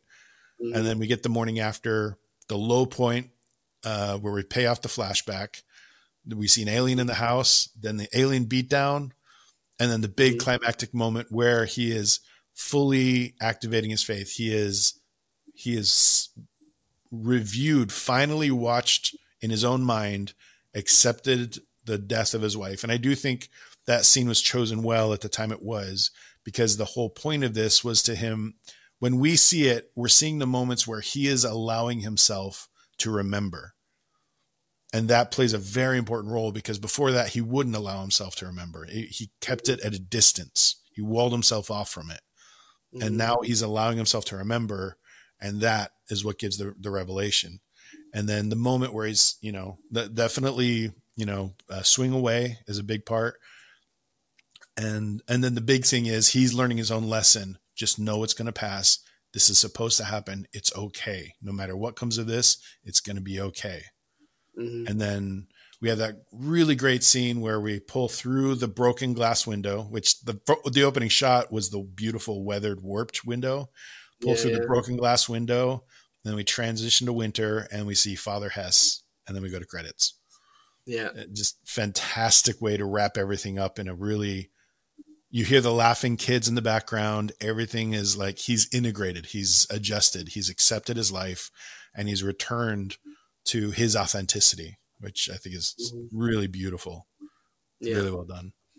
Okay, so from there we've got the we've got the layout of the structure, the four acts, um, an unconventional structure, but really compelling. And I think the choices that Shyamalan made to structure it the way he did really paid off in the emotional sense. I think it was really smart. If he had revealed the full, like say he showed the whole flashback of the death of the wife at the midpoint, when he uh, you know when he first showed the flashback or before the midpoint it wouldn't have it still would have delivered because the performance and the direction was so compelling but the way he chose and the time he chose to reveal the entire scene it just really just punched me in the gut yeah i think that that's the that's the, a really important thing to to meditate on when you're learning to write and learning to become a, fil- a filmmaker especially with when it's audio visual storytelling is is the is the delivery of information.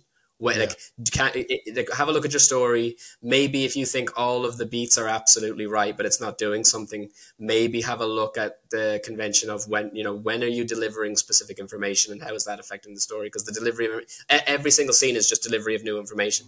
It's all about delivery of information and how you're doing it. So that's it is a really really important. Here, here's the trick, and, and this this is a very important point when it comes to being cinematic. Is mm-hmm it's not just the delivery of information; it's wrapping it in emotion. Mm-hmm. Like a oh, lot yeah. of directors make the mistake of saying, "Well, this is where we learned this, this is where we learned this, and this is how yeah, the information yeah, is." But Absolutely. cinematic storytelling, I, uh, I, call it the cinematic imperative, um, which is going to be that's part of the the storyboarding course or the the film grammar course that I teach. Mm-hmm. Um, the cinematic imperative is the first principle of cinematic storytelling, which is you um, ask the question, what needs to be delivered? And the question is, is how do we feel about it? So yeah. every single scene is more, it's more important how we feel about the information than just getting the information across. But you're right. Mm-hmm. Shyamalan is very good at presenting information in a compelling way. Mm-hmm. Um, all right, let's let's delve into Graham's character a little bit, his inner conflict, and talk a little bit about his arc. Um, so we always look at uh, character, or my paradigm is that I look at character uh, from several different dimensions, and that is uh, conscious desire, unconscious drive, Achilles heel, moral imperative, which gives us the theme, the mm-hmm. central theme. Um, and uh, so let's identify this with Graham. What is his conscious desire? Okay, so the parts of this of the dramatic structure that I was struggling with the most were the initial parts at the start. So obviously now we know because the dramatic question was will Graham learn to guide his family? The conscious desire is to guide his family. Totally agree. Will he guide his family through the alien attack? Mm-hmm. Absolutely. So his unconscious drive is what motivates him to uh, solve this problem. This is the problem he's choosing to solve, which most mm-hmm. of us would just assume, yeah, of course he's the father. He's going to choose that. There are plenty of fathers that would run out and say, you know what? Sorry, kids. Good luck. I'll see you on the other side. But he's he's not just choosing to protect his family. He's choosing to guide them through it he's letting them make decisions for themselves as well, which mm-hmm. plays into his role as, as kind of a shepherd figure. Uh, what is his unconscious drive? Why does he want to solve this problem in this way? What does he want to prove about himself? He wants to prove that he can do it without the existence of God. That he can do it without the without without without his faith. Yeah, yeah, I agree. Uh, he wants to prove that he doesn't need faith in order to guide them which deals with his his trauma. In fact, I think a lot of this is very much on the surface. A lot of this you have to kind of usually in order to to get the unconscious drive and the Achilles heel and the moral imperative, you got to dig a little bit to look at the actual strategies the characters are making. Uh, mm-hmm. In this case, I think that the the characters it's it's directly connected to the plot. They're talking about the themes, and mm-hmm. you know the the conversation about like luck versus uh, do you see a miracle? Do you see signs, or do you uh, just get do you yeah. just believe that it's all luck? Um, yeah. So, what is his Achilles heel? Now, the Achilles heel is just that false belief or the flawed belief that is uh, integrated or part of the unconscious drive that's revealed through the unconscious drive. His Achilles heel is that he believes God is responsible for the death of his wife. I think that his, he's he, he, we say he lost faith. I don't think he really lost faith. I think he, I think he, when he says "I hate you," it's like he knows God exists and he just he hates God, so he blames God for the death of his wife yeah, say. and it's it, it it's a kind of the thing I love is that he that it's so uh, not only is this a, a movie about faith specifically, but it's a movie about the psychology of faith. Mm-hmm. And that's what I think is so great about it is it's it's not just uh you know religious propaganda. It's also mm-hmm. an ex- that's why I feel like it was it was so compelling. Like uh, even for me who you know doesn't I'm not an Episcopal Episcopalian believer like the character is, but I was still incredibly moved by his story and by what he went through. And I think mm-hmm. what what his false belief is that I agree with was that he sees uh, faith as a one sided delusion, and he's angry about that. His loyalty and his faith in God is saying, "Wait, if my faith led me to a point where I have to accept my wife's death as a good thing, I don't want that faith. I reject it. And which is seeing, why he says he says to the dog, right? He's talking to Isabel before he goes out into the corn. He says, "You're going to feel awfully silly when you realize this is all make believe." He's talking to himself. Exactly, he's talking to himself. Every single character, every relation, every conversation he has is him expressing his defense mechanisms, trying to reinforce, trying to hold on to that. And that's one thing to keep in mind when we're developing characters with Achilles heel. The, the Achilles heel is the core. The, the Achilles heel is the real core to a character arc and to uh, uh, the emotional subtext. The Achilles heel is that false belief that they are constantly committed to. And it's only through the external conflict that they are forced to reckon with the Achilles heel, see it for what it is, and then uh, either embrace it or overcome it. And in this case, he, he overcomes it. Um, and so, as a force of the external conflict, that's what the moral imperative is. The moral imperative, uh, another metaphor, because I, I keep getting questions on moral imperative, so I'm going to keep hammering on, like, hopefully conveying uh, the importance of it in story. Mm-hmm. But one metaphor of the moral imperative is uh, that I came up with was uh, a, like a bouncer at a club um, you want to go into that club like your your conscious desire uh, is what drives you to pursue an object of desire and your object of desire is inside that club you want to go for whatever reason uh, what you want is inside the club and the bouncer comes out and says all right let me see your id do you have the identity and the values that it takes to survive in this venue Mm-hmm. And if mm-hmm. you don't, you're going to be rejected. You don't, you're not allowed to achieve your object of desire. And uh, so the the bouncer will look at your unconscious drive, see your Achilles heel, and say, "Sorry, you don't have what it takes. Get out of here." And conflict is designed to the conflict that the character faces, the way they solve the problems, is designed to help them um, address their Achilles heel and go through a value shift. The moral imperative is the source of that conflict. So, in signs, what is the moral imperative that uh, Graham is reckoning with? I struggle to conceive of it in, in any other way other than through my own kind of uh, my own worldview. So, as a, as a result of it being kind of a faith based uh, mm-hmm. theme, I'm thinking that he has to he has to trust in God it would be the moral imperative for me. You're not going to survive this situation if you don't trust that everything happened happened for a reason. Okay, so because it's a it's a faith based theme, I think that he has to learn that he has to put his trust in God in order to achieve what he needs to achieve. So it's to do. It comes down to uh, believing that everything has happened for a reason.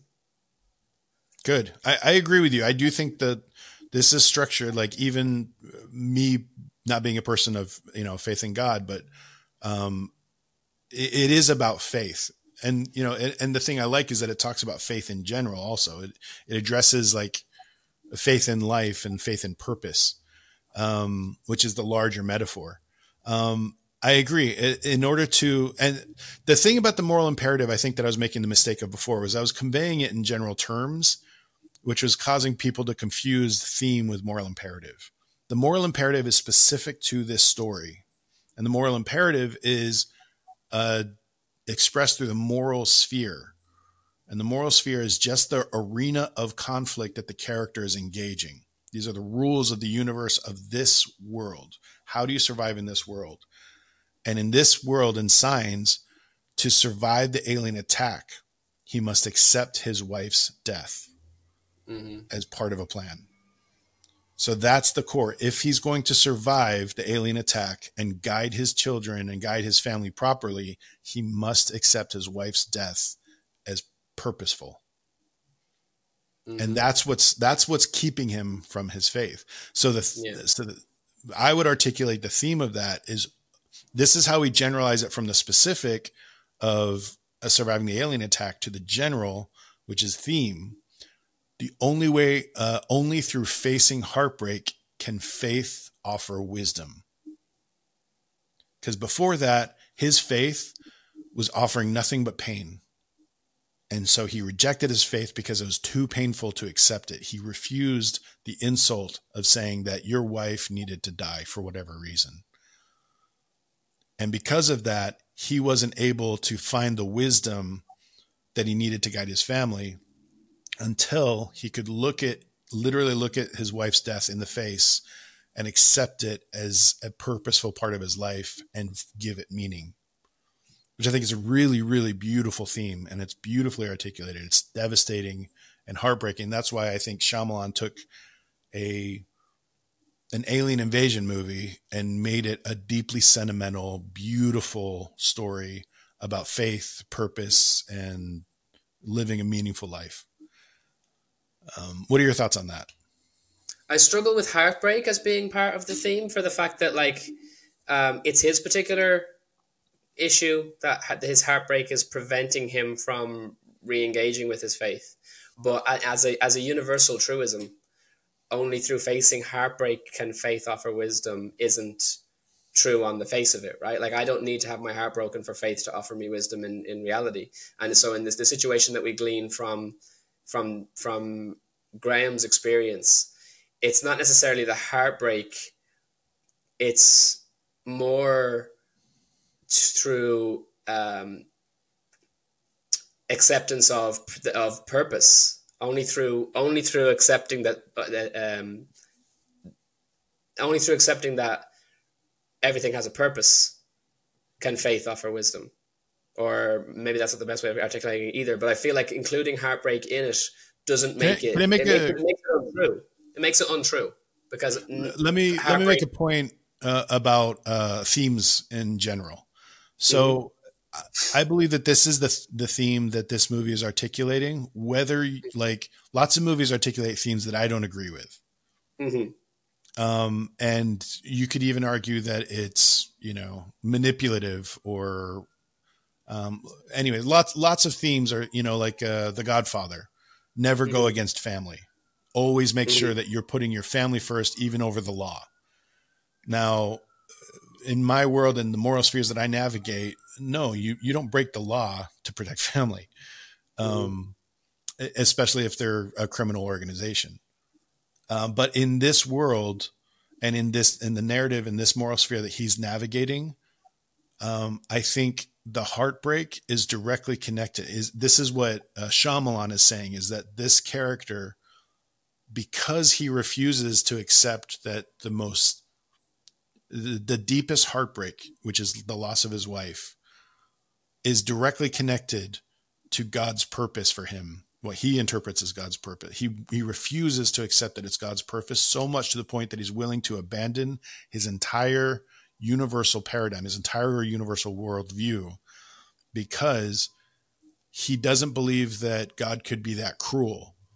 And it's because of that he cuts himself off from the the idea of faith because he refuses to accept that heartbreak is a fundamental element to God's plan for him. So as soon as he okay, okay. once he goes through the process of his saying, "Oh, it is about heartbreak and this is deeply personal." I once he integrates that's why this is about the process okay. of acceptance. Once he yeah. accepts that it's the heartbreak is part of the plan, then then he can then faith is allowed to offer wisdom. I I, I get what you're saying now. Uh, so the I have the I have a problem with the grammar. I don't have a problem with the idea. Oh, okay, interesting. I, I, because Clear I think that because when you say only through facing heartbreak, it means that faith can offer no wisdom whatsoever unless heartbreak is a part of it. That's the way that the, the sentence is structured in, a, oh, in, the, in, in a way that grammatically it means that only when you experience heartbreak can faith offer wisdom, which is not true. I would I, like it's not just that I don't think that it's true, and of, co- of, course themes can I can disagree with themes and they can still be part of the story, but yeah. I just think on the face of it, it obviously it, I don't think that it would it, it it it holds any water to say that you could only glean wisdom through faith if you have if you've had some sort of heartbreak. So I would say that I would restructure and say that only basically you need to structure it in such a way as to say that to when you experience heartbreak you still need to face even in the face of heartbreak you must accept that in order to get faith, get uh, get wisdom from faith. It's not I, like I'm I, I'm not even doing a really great job at, at structuring that, but it's just it is we've got to find the appropriate grammar of it because so, it's not it's not that heart that that heartbreak is a prerequisite. It's that whenever you experience heartbreak, if you don't face the heartbreak, if in that situation, if you don't face the heartbreak, you will not glean wisdom through faith. That's really well said. Yeah, that's a really good point. I think that's a good criticism. Um, I, I do want to. I, I, I want to say another thing about theme as well is um, the whole point of the relationship between the Achilles heel, the moral imperative, and the theme is that it represents a kind of phase that a character is going through. So, for example, in ET, the whole point of ET, the subtext of ET, and the theme is that um, it's okay to love somebody and let them go. Mm-hmm. Absolutely, yeah, yeah.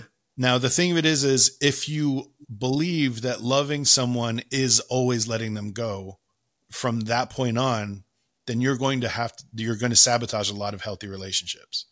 So, like if ET were to have a, a sequel, then Elliot's new Achilles heel would be well, I believe that all love means letting go. So that's Elliot's phase at that point. So the next, so the sequel would be he learns, uh, he has a new Achilles heel and it reckons with that new unconscious drive. And that's that's one thing that a lot of sequels get wrong is they they come up with a really compelling unconscious drive and Achilles heel, and then put them through a moral imperative that causes them to reckon with the Achilles heel and then the sequel they do the exact same Achilles heel, mm-hmm. and then you start saying, "Wait, I thought they already learned that lesson." Mm-hmm. And I thought they already kind of went through that, and then they're still trying to invoke the same themes, which ends up creating these uh, vapid characters that don't don't resonate anymore. It's a big reason why very few sequels have that emotional impact that the original film has, is because they're they're failing to have that kind of uh, depth in the relationship of the characters of their growth. Um, in the case of this, I think this is the lesson that Graham needed to learn. He hadn't quite integrated that the heartbreak is a is one aspect of accepting God's plan or accepting that it all has purpose, that there is no coincidence. He wanted so badly for it to be wrong because then he can reject he, he feels justified in his anger at God and then so he has to go through that anger phase Mm-hmm. Um, so which is where his arc comes to. Like that's why that's why I would make the case that his epiphany is directly connected to that. The moment he starts articulating the lesson to his son that he needs for himself, he is start, his strategy changes. And that's why I don't think that that's the like the epiphany and the low point are, are separate there. Like last last week we had a discussion about the epiphany and the low point being separate. Here's a good example of it. The reason is is because his strategy changes. He has a value change. Before that, before the epiphany, he couldn't bring himself to remember his wife's death. He kept so cutting think, himself off.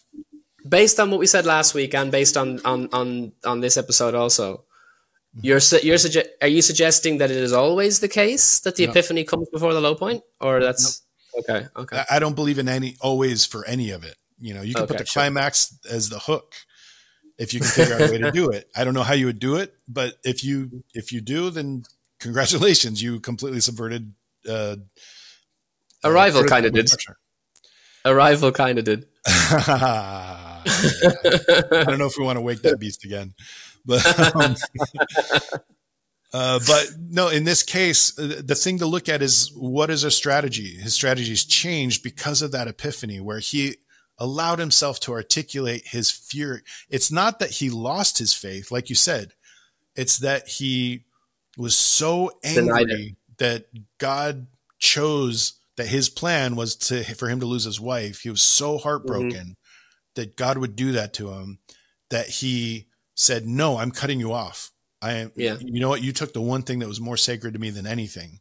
So I am in actively saying, I hate you. And it's not until he verbally acknowledged his anger for God. He's saying, like, no, it's not that I stopped believing in you.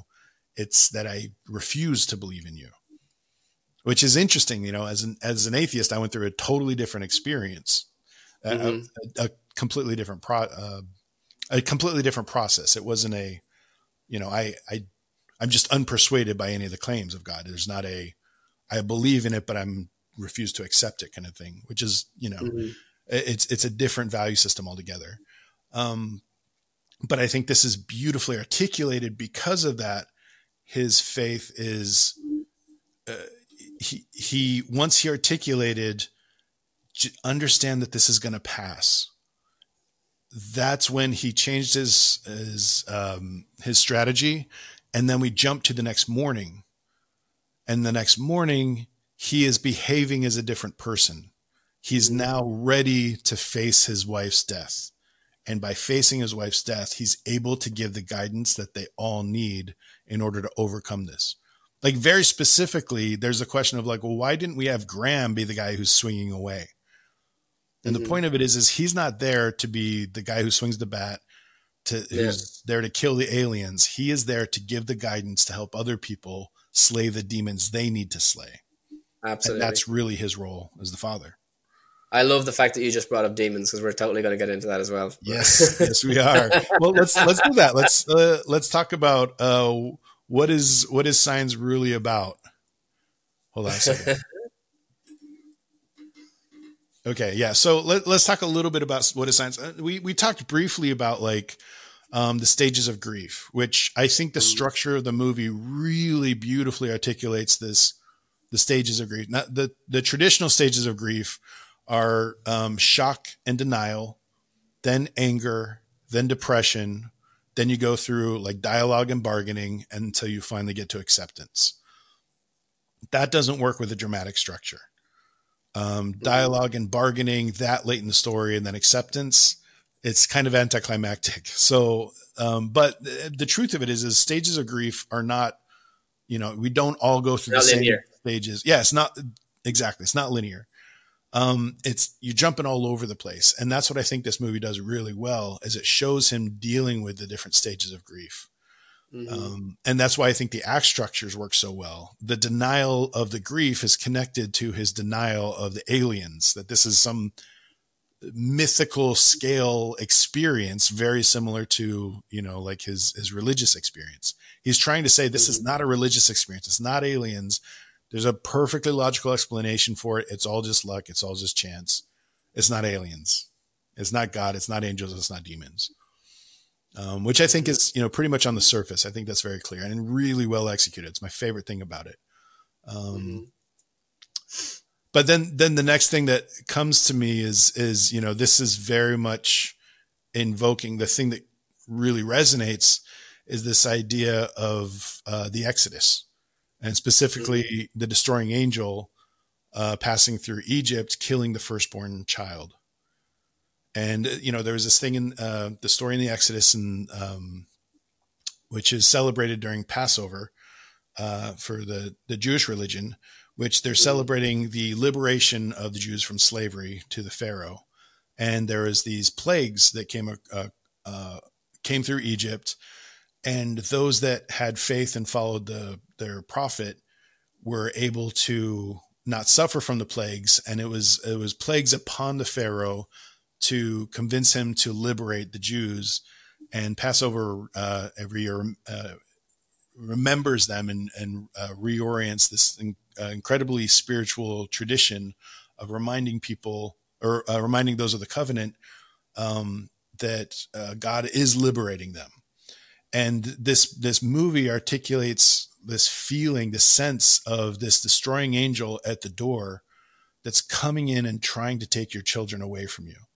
And the thing that's so great about that is, you know, like those that, you know, according to the the um, the the original tr- tradition of the Exodus was the they were told to put blood on the threshold of their door, and if they did that, of they sacrificed their their lamb and put the, the blood of the sacrificed lamb on the door, then the destroying angel would pass their house and their children would be safe.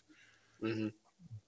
Imagine the anxiety of going through that and you don't have the blood on your threshold, which this movie articulates that really incredible mind state of this apocalyptic world ending cataclysm and you're mm-hmm. defenseless against it and that's you know that's what it feels like to be dealing with these cataclysmic sublime moments you know moments of sublimity with mm-hmm. no defenses against it and i think this movie really taps into that kind of like uh, disturbing archetype which is interesting because it's it, it plays with the idea of demons but also angels of death uh, descended mm-hmm. down upon the, the land uh, to teach lessons um, what, what were you talking about? The, no, you the, the, the, we're just on what you were saying first. It, um, it, it's obviously it, it's amazing that they don't.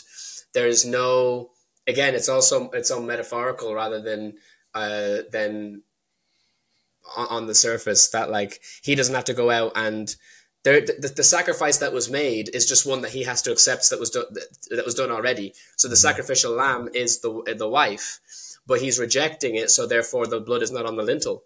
Whereas it's in the moment where he accepts the sacrifice of the wife was required in order for the family to be uh, to, to receive salvation. That's essentially metaphorically when the moment when the blood is pasted over the door. Right, that's the wow. moment. So the wife's been sacrificed. That's the moment that the blood gets put over the door. No, no more, no more worry about so as, as you said, it's not like we don't have to. So it means that Merrill um, then becomes, you know, he's the stand-in for uh, for the the savior that you know that, that, that ends up actually doing the work of, of killing the uh, the demons that are there but it's the it, it's like you said uh, graham doesn't have to do anything the work is being done for him through faith right mm. and that's the same thing with all of the jews they didn't have to actually do they didn't have to go out and and fight pharaoh right what they had to do was accept the true faith, accept what was being said to them. The sacrifice is just kill the lamb, put the blood on the lintel. And Graham's mm-hmm. sacrifice is okay, your wife has been slain, her blood has been spilled. Through faith in that sacrifice, you will be brought to salvation.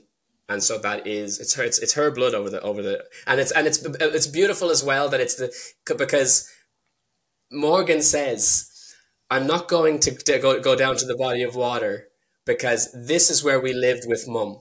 Sorry, you're kind of blowing my mind. I didn't make that connection. That's that's beautiful. I didn't make the connection between the wife's death as a sacrifice, being a sacrificial love, right?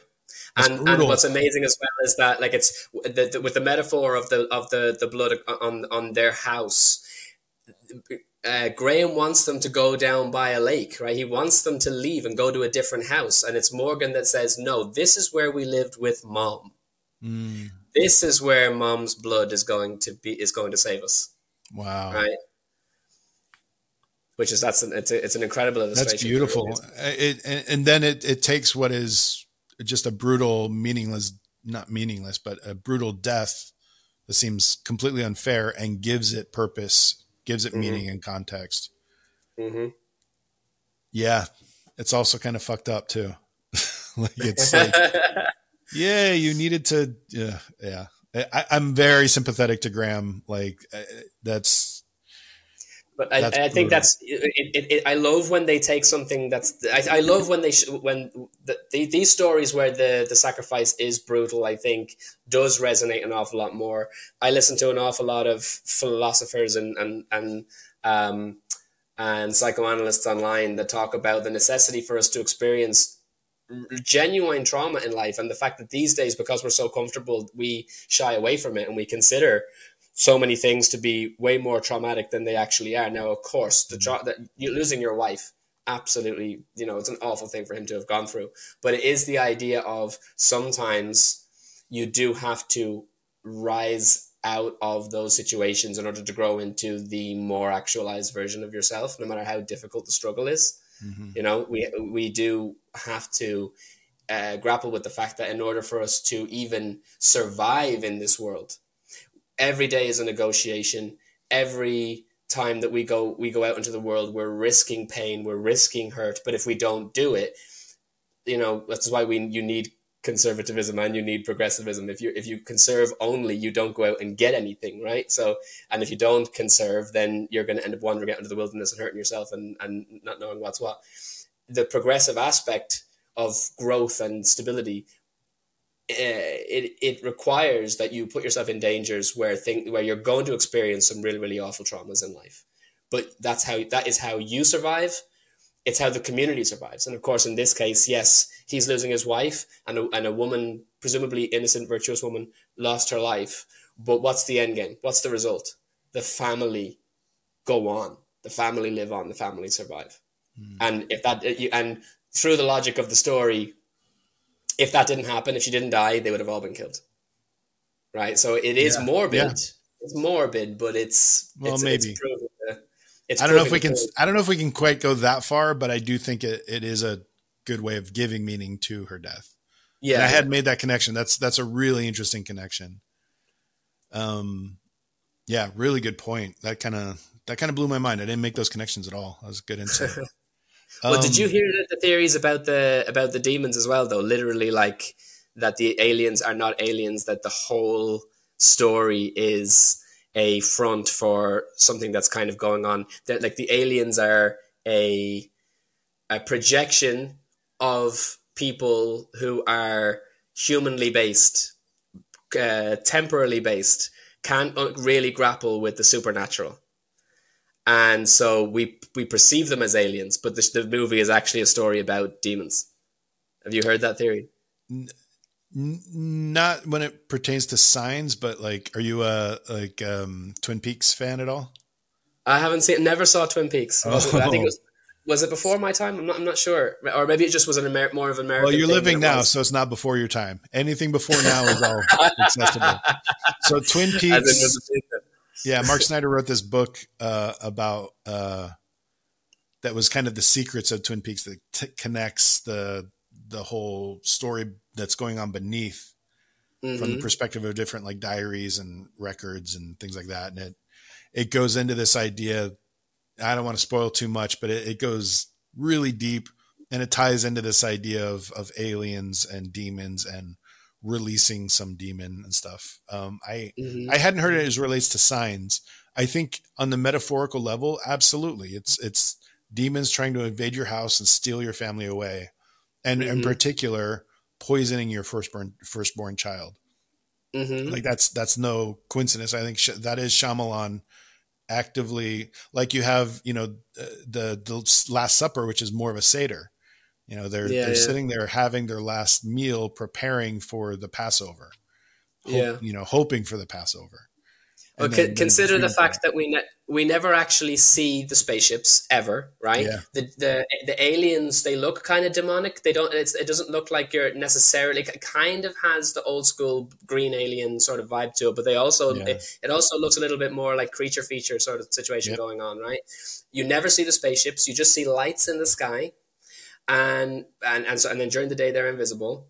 The, and think about how primitive it is that these aliens they came to earth which is a planet that is predominantly covered in water 70% water there's water in our air every, you know the vapor like it's just it's so improbable that they would come here and try and harvest this planet when w- water is their kryptonite right? Yeah. but the fact that you're then so so think think of these two things. One the the thing that ends up getting them killed is the water that's littered all around a reverend's house. So it's holy water, right? It's not just water; Hmm. I it's see, holy yeah. water. yeah, that's fun. So, so that's one aspect, and then the other aspect is when when we do have that moment where they fall asleep during what may have been the climax until we realize it's not, um, and they're asleep for that, that those twelve hours. What do we hear on the radio when we when we wake up the next morning? So Merrill has turned the radio on and says it's over. They're leaving, and the person announcing on the radio says that we, we he doesn't even say exactly how we did it. If it was just water, why didn't he say, "Yeah, it turns out, guys, they're they're they're susceptible to water, so just throw water on them." He doesn't say that. He says, "We've start we've discovered primitive means of taking care of the aliens, or whatever way, whatever the actual. Uh, I'm not I'm obviously not saying it verbatim." Um, and so when you think of primitive means, he doesn't say water, right? So what are the primitive means? When you when we think back to the tools that were used to fight demons in the past, you're talking about things like garlic, silver, crosses, holy water, right? Okay, yeah. So it's like so these are the things that they're using to fight the aliens instead of guns, bombs, you know? So it's Yeah. like it, it it makes way more sense for the narrative that we're actually fighting demons than we're fighting aliens. I like that. So it's not just that it was metaphorically demons, like the way I'm saying that, you know, this is like a metaphor of like, you know, or destroying angel type, but they're Mhm. like in the narrative of the story that they're demons posing as aliens. and people are so incapable of believing in the divine and the supernatural that they all said it was aliens instead of go- addressing it for what it really was. That's fascinating. I I like it. I, the thing I really like about that is it it invokes something else I thought we might talk about is is Jungian archetypes. Nice. and you know I like Jung. yeah I, I i think carl jung is uh if nothing else he's really really informative for understanding metaphor and allegory as it relates to Mhm, the psyche mhm. and Sure. um and the demon is one of the archetypes and another one of the archetypes this movie is invoking uh, is the archetype of apocalypse and you know uh, apocalypse most people associate with like end of the world scenario and the apocalyptic Mhm. mindset is you know it, it comes from this mindset of like uh, great revelation like apocalypse literally means to reveal or to uh, uncover that which was hidden um, that's like the greek roots of it and yeah, um, that's why it's Revelation in the Bible. The, book- the book of Apocalypse in the past in the Bible isn't the book of Revelation now because it means Yeah. the same. It doesn't mean the end of the world. It it means No. revelation. Yeah. Yeah. and that's uh but the the the archetype is a kind of end of the world sensibility. It's a feeling that civilization uh, is about to collapse because we're giving way to a new way to see the world. Our relationship with the universe around us is about to change. Hmm and and Jung is specifically saying that like he, he noticed that specifically in in um, schizophrenics that we're seeing that there is this end of the world and and what it's reckoning with is that you know the end times are always here and they always have been but they're always here because the present is the end of time as far as you know fourth dimensional creatures that we are like the Mhm. present is the end of time because we've only reached this point which is the Mhm. present hmm uh, the past is everything behind us. So because of that, this feeling that the world is constantly going to, it's about to change or it is going through a massive change is always present. Mm-hmm. But what's significant about the Jungian archetype of the, of the apocalypse is that the revelation is the product of a dramatic cultural shift. And, you know, Mhm. that's, it's, and this is what this movie invokes is this feeling of It's not just the personal feeling that your life is changing. It's the collective consciousness that everyone's life is about to change because of what's being revealed. Mm-hmm. And it, Mm-hmm. and it becomes a kind of rite of passage. It becomes a, a crossing of the threshold.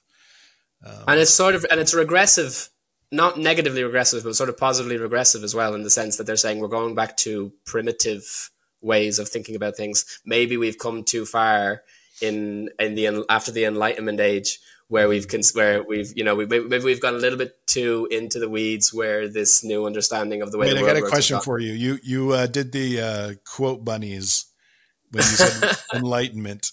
what did you mean by that? Uh, it's it's just, well, I mean that's a huge conversation, but I just don't necessarily believe Okay. that the Enlightenment was was uh, as progressive and helpful as maybe history deems it to have been. But that's a totally that's a Yeah, that's, a, that's that's a totally huge. Okay, we'll save that for another. Maybe we'll save that for a completely different series. that's, that's a huge. thing. Um, so yeah, we we touched on uh, a few of those things. I don't know if we want to get too much into the historical context. This this movie was one of the first movies uh, after 9-11 that went into production. Oh, And, wow. Um, yeah, and, that. and that heavily influenced a lot of the structure of the film, the performances. It's part of the reason why it was filmed the way it was. Um, and uh, Shyamalan talks specifically about how uh, it was an important part of people going through this incredible trauma and trying to make sense of it.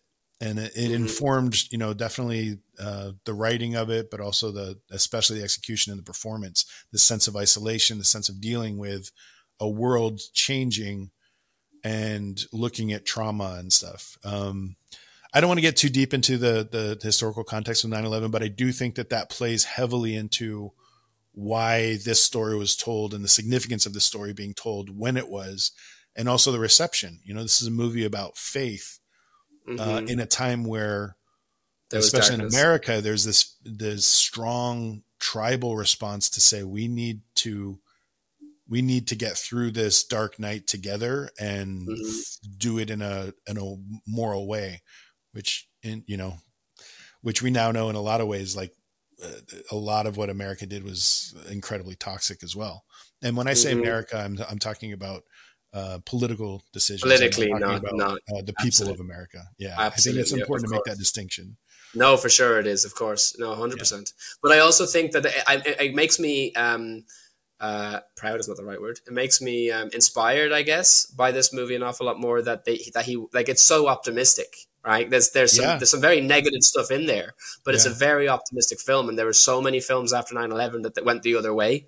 Um, and, and I think ne- after COVID, we're starting to go the other direction for some reason. So between 9-11 and COVID, which were like the two kind of were earth shaking things that have happened in the 21st century, right? Um, so after 9-11, I think a lot of the films got very, very dark. And so even you look at, you look at, uh, you know, the, the way some of the, even the, the way that what things we've chosen to do with the superhero genre and stuff like that as well, where we're, where we're, everything had to be gritty, right? Like that, that that's kind of was a re, almost a result. It's, it's, a, it's like a, that was the aftermath of a 9-11, a post 9-11 world.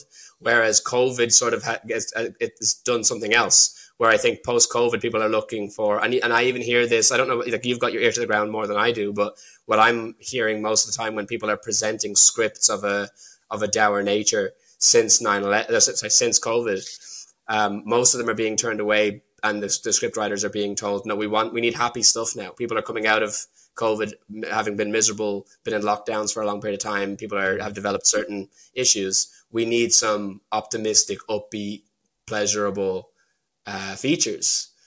Um, so the fact that post 9-11, they he's gone with an with an optimistic like maybe maybe he wrote it before 9-11 so he was going to make it anyway but it, it's a, it's a very optimistic film considering what would what would come later Yeah. Yeah, definitely. Yeah. Um, I'm almost reluctant to, to comment too much on like the, you know, the, the environment or the ethos that we're dealing with now, just because I, you know, it's really difficult to, to comment on the present because Yeah. we don't fully understand. We have so Mhm. much context that we need to deal with. sure Um, Yeah. but yeah, so I, I, man, that was a really great discussion. You, you opened my eyes to a bunch of, a bunch of things that I hadn't thought about because, you know, I was really trying to break into like, what is this story about? I do think, well, we, we can talk a little bit about, you know, plot holes and maybe some story weaknesses. Sure. Unfortunately, I, I think, I think this movie's been raked over the coals when people are saying, you know, the, the, the glass of water and, mm-hmm. and like the, um, just the sentimentality uh, and the vulnerability. But the truth of it is, is like revisiting it now, like fully aware of all the plot holes. I don't care. Like yeah.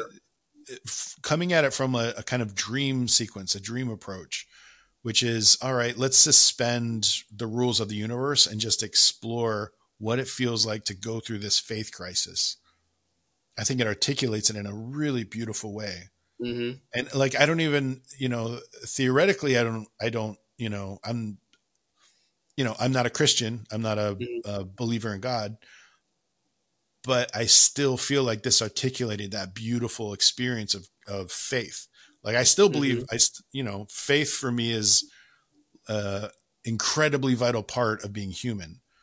And mm-hmm. faith is like something that I try and nurture in myself, especially like, um, faith in uh, that that life has meaning and purpose, and that you know we need to work for uh, for you know moral purposes, which sounds really broad in general. But I think faith is an incredibly vital part of living a healthy, happy, meaningful life.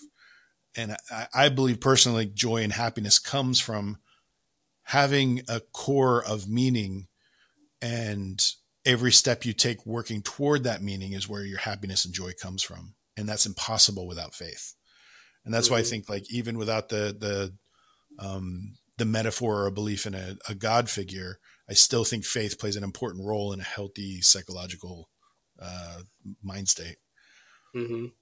Uh, any other thoughts or uh, things you want to bring up with uh, with signs it's a really great uh, choice I, I, I think that um, I, I, what you've brought up there with respect to you know people's perception of it based on the fact that it's kind of it, it seems as though it's propaganda for for faith or whatever. I don't even mm. I'm not sure, but I, I, I don't I don't I don't know Shyamalan's beliefs, so and, and I don't need to like it, it, mm. one way or the other. I don't feel like it's pushing faith. He's just telling a, a particular story about this person who lost his faith and got it back, and it, I think the fact that what do we say was sixty-seven percent critic score versus the higher, um, the so it's sixty-seven percent audience score, sorry, and seventy-eight percent critic score. I think potentially you'd you'd have a higher audience score, except you probably will have some people who are a little bit like, ugh, I don't like the way that's pushing faith down my throat. Um, because it, I mean, it's such it's such an awesome film. I think sixty-seven percent is a little bit of an injustice. I know it's still it's still a positive score, but um, yeah, I do think that that you know that that'll hurt it a little bit. Um, I did have people say to me at the time when I watched it as well that they didn't like it because it's pushing faith too much, and I'm like, that's I don't think that's the lens to watch it through. Do you know what I mean? Like it's it, you know what this, just, this kind of character study. Yes, sorry to cut you off there. Um, no, no, it's okay. I, I do like. I think this actually ties into something we were talking about last week about uh, propaganda and art. Sure. And you know, a lot of people are saying, "Well, this is you know, it's just religious propaganda. And that that line I was drawing, I, I feel like I wanted to articulate that a little bit better about like um, not all art is prop. I don't believe all art is propaganda. I think mm-hmm. propaganda. Um, I actually talk about this in the video of um, or the essay I did about um, and in the book, uh, the story by numbers, uh, beyond the hero's journey. I love that so and, much. Thanks, man. So much, uh, guys. You gotta honestly, you gotta watch that. It's so good. uh, so th- the hero's journey. Basically, my claim about the hero's journey is that it's a rite of passage that indoctrinates, and an, a hero represents an ideal that the the art is saying, look at this ideal. You should adopt this ideal into you. Like that's that's the subtext of it is that it represents an ideal and holds it up and then there's art, the moral mosaic, what I call the moral mosaic, which is it it explores different ideals and different values and brings them into conflict with each other. And one of them, the heroes builds up sacred values. Mm-hmm. And then the other one, the moral mosaic, challenges those sacred values and forces us to question their role in our, our internal map of values. And I believe we need both stories. People like uh, a lot of talk discussion about Dune. We're going to talk about this in the next one. Is that uh, Dune is a great deconstruction of the hero. And it's true because it builds up the hero and then deconstructs it. And a lot of people say, well, only the great art is the art that deconstructs heroes. And I don't agree with that. I, I think no. we need stories that build up values. And we also need, it, it's kind of the Rousseauian idea of checks and balances. We also need the stories that challenge the concept of what we think is a hero. That way, that's the, that's the um, dynamic cultural conversation. What do we value? Like, make a strong belief claim and explore that belief claim and embrace that value and then challenge it. Have the strength and will to challenge it and to sculpt it according to what the needs are. And I think that but is a that very also, important part of that's, that's the life cycle of genres as well, though, isn't it? Where where mm-hmm. you have and subgenres because you essentially have the archetype initially and you've got several years of us experiencing films of that with, with, that particular archetype then you get the deconstruction then you get parody then you get the death of the genre and then at some point in the, in the future if, if it has legs it will come back again in its you know in a new form or whatever but it's that's like sort of that that's the life cycle of uh, yeah. Typically, it's genre, right? Like, so for the Western, for example, you, you, you had the archetypical Western, then you had the deconstruction of the Western, which Clint Eastwood, in fact, I think he speared uh, um, what's the, what's the expression? Is a spear? Is that the spearheaded? Spearheaded. Thank you. So he spearheaded the um, the deconstruction era of the Western, as far as I'm, unless I'm completely off. And then you went it went into parody. So you have lots of, of parody westerns that took place then before the end of the 20th century and the uh, 21st century and, and, and into the beginning of the 21st century. And then the, the Oh, they, you you also had the neo western, which was like uh, so you know there's the, but anyways it, it is there is a kind of a, a life cycle right where it's not mm. just like this th- these two things exist in the same period of time. A lot of the time you get the archetype for a certain period, and then you get the deconstruction separately of of uh, you know within within one, one, particular genre. Yeah, have you ever heard of uh, I think it's Graham Norton's uh, Clock of Allegories? No. Okay.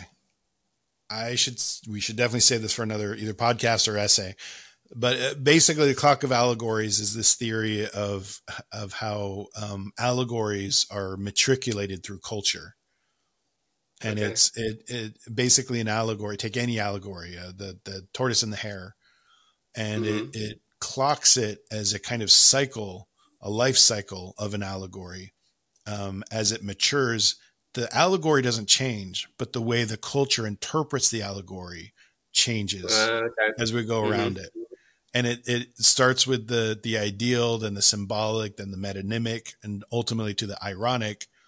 And then as it goes through that ironic phase it's deconstructed and then returns to the ideal or the um, the naive allegory. And um, and so do you think that for example we were talking with with blade runner 2049 about the uh, uh,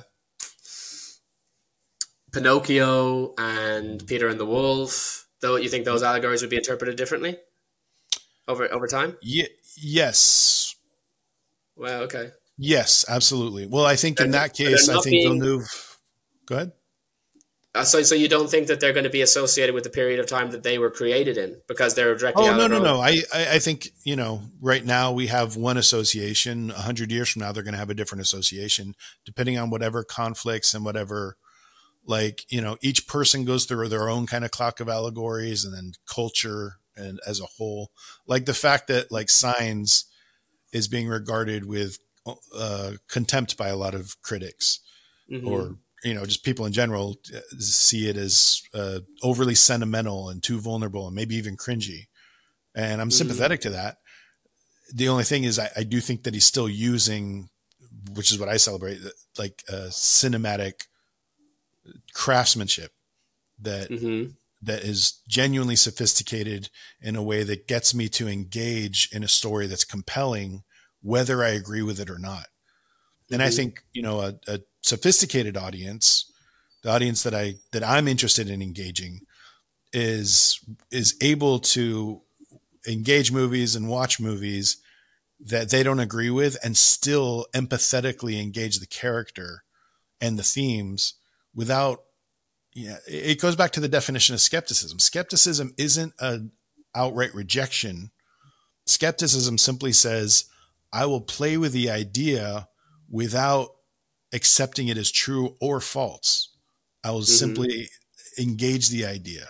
And i think skepticism is you know an indication of your maturity. Like i, I don't i think uh adulthood uh, any adult skepticism is is the ideal kind of uh, mind state where you can play mm-hmm. with ideas without having to accept it as true or false and what mm-hmm. we're having right now in our culture is a lot of pressure tribal pressure to force people to accept either something as true or something as absolutely false when mm-hmm. the most sophisticated answer you could give to any of those is I don't know.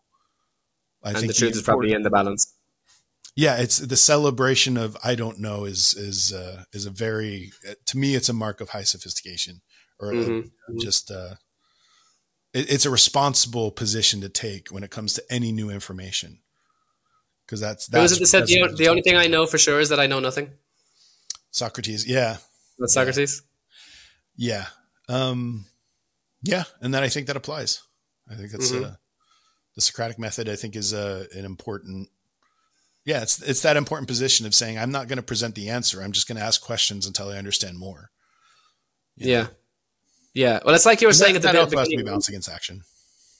When you were talking about the when we were talking about the the uh, Steven Seagal syndrome, and you're you know, and, and we right at the at the top of the show, like the fact that you um oh i've lost my train of thought so so steven seagal really quick i think with the steven seagal syndrome like be steven seagal throw yourself mm-hmm. into the battle and go for it you know like that's why i think mm-hmm. there are mm-hmm. too many people that are like isn't that embarrassing sure it's embarrassing mm-hmm. but he's putting himself out there he's going for it yeah. you're over there in your corner and you're like comfortable little you know armchair just saying like i'm just going to comment on stuff but i'm not going to produce anything go produce something you mm-hmm. know go mm-hmm. make some art and yeah. engage it and then fail and learn from it and become a better artist yeah. but you could so you were saying like the, the the the polarity was basically having so like kind of being somewhat cocksure and and saying I-, I can do this thinking that you know more than you do and the opposite was the imposter syndrome that you felt like you where you didn't belong and you shouldn't attempt anything because it's not it's it's not where you where you belong yeah um, it's that it's that old uh what is it the the Dick Cheney line. We don't know. There are known unknowns and known un, whatever. All that bullshit. Yeah, there are no knowns. But, there are but there's a truth to it. There's a truth, not to that. That's bullshit. But there is a truth to we don't know what we don't know, and the only way yeah, yeah, yeah. learn what we don't know is by trying and failing. It's putting yeah, yeah, ourselves yeah. out there and figuring out, okay, we learned from this lesson. And, and that starts with admitting that uh, the only thing I know is that I know nothing because like, because having that that's just that's the ultimate humility, right? That's the ultimate humility where you're like, I, there's a like as much as I know now. If I knew everything, I would realize that I know this much when the, what, what's there to be known is infinite and yeah. and so like having that humility well it's that will help you going i don't need to know everything because i can't know everything and no one knows everything yeah, so no one every, that's true no one knows anything none of no. us we're all just putting our stuff but the thing that is is yes go into it with humility but go into it like mm-hmm. too many people because people are celebrating failures and I, I don't have any respect for people that are just you know shitting on people because they tried something you know mm-hmm. Mm-hmm, uh, mm-hmm. I, I, think we do need to cultivate a, a, culture where we celebrate people who tried something and we learn from it and we mm-hmm. pat people on the back for you know falling on their face um yeah which is it, it's interesting i you know yeah I, I won't go too much deeper into that but i do think it's important to to celebrate that that you know pushing yourself out there going for it Shyamalan is a great example of that. He always goes for it. Mm-hmm, I don't mm-hmm. always love all of the product of it, but he has produced some of the like my favorite Shyamalan movie of all time is Unbreakable. Mm. Yeah, such a good and it's not yours, and that's fine. I love Unbreakable. I think it's so well it's done. up there so- though. It's up there. Like so Unbreak- Unbreakable is is probably my second favorite. Like, 'cause I, I I I know everyone that, like loves The Sixth Sense. There, Yeah, uh, the I village has Sense, too. its the village has its uh its faithful. I still Um, love the Village. We could we could have a Yeah, I great enjoy it. discussion on Villeneuve and and uh, Yeah. the Village.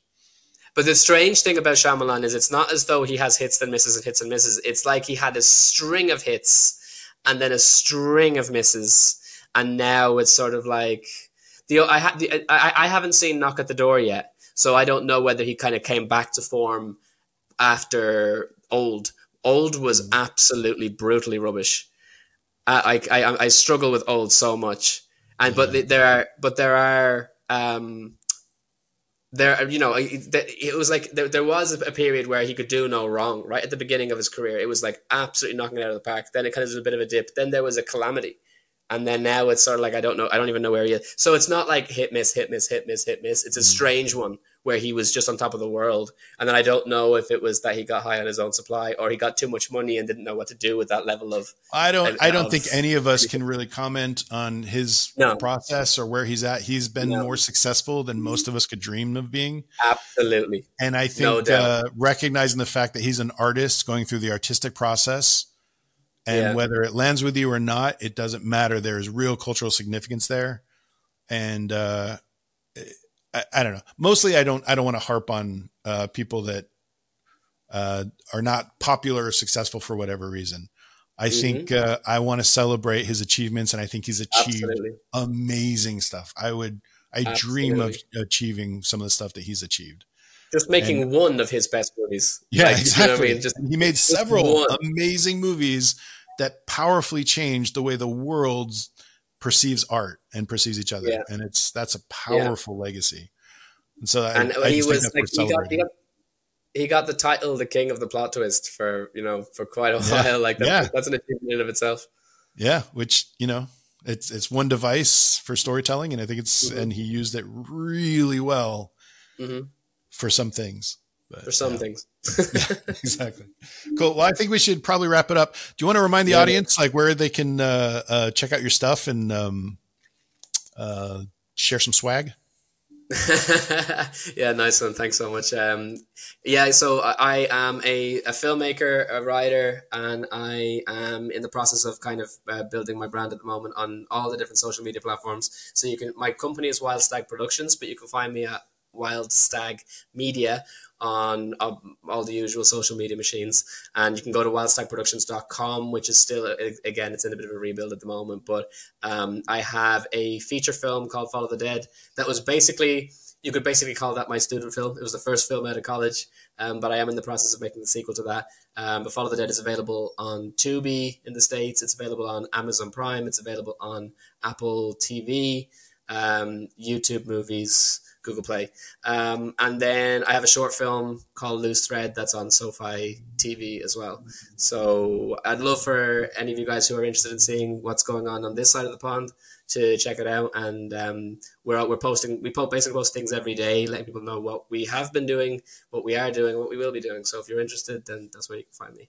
And I appreciate you letting me. Uh, uh, get- Share my wares with the world. Adam. Thanks Yeah, absolutely. No, I'm I'm proud of what you achieved. It's amazing. Um, and yeah, and then also be sure to check out cinematicore.com. We're gonna we're gonna be doing the uh, story structure intensive. Uh, once again, a two hour deep dive, live deep dive. So you'll be able to ask questions, uh, probe me for all sorts of. I- get tons of questions, tons of emails asking how this works and how this functions. So we're going to go through the process of developing a story completely from just a kernel of an idea, developing the, the character, uh, and then building up the entire structure in about two hours. And then we'll have a nice Q and A afterward. Um, and uh, so check out the details at cinematicore.com and uh, we'll see you next week. Have a great week. Go watch some movies.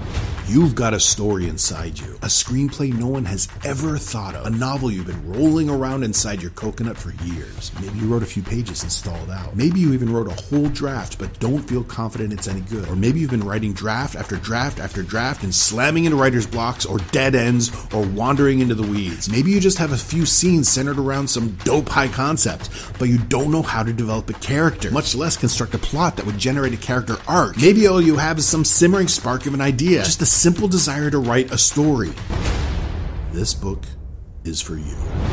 Story by Numbers is a step by step process. It gives you the tools to construct a plot that fleshes out your story with characters so real, so compelling, so multidimensional, you'll begin to wonder if you're possessed.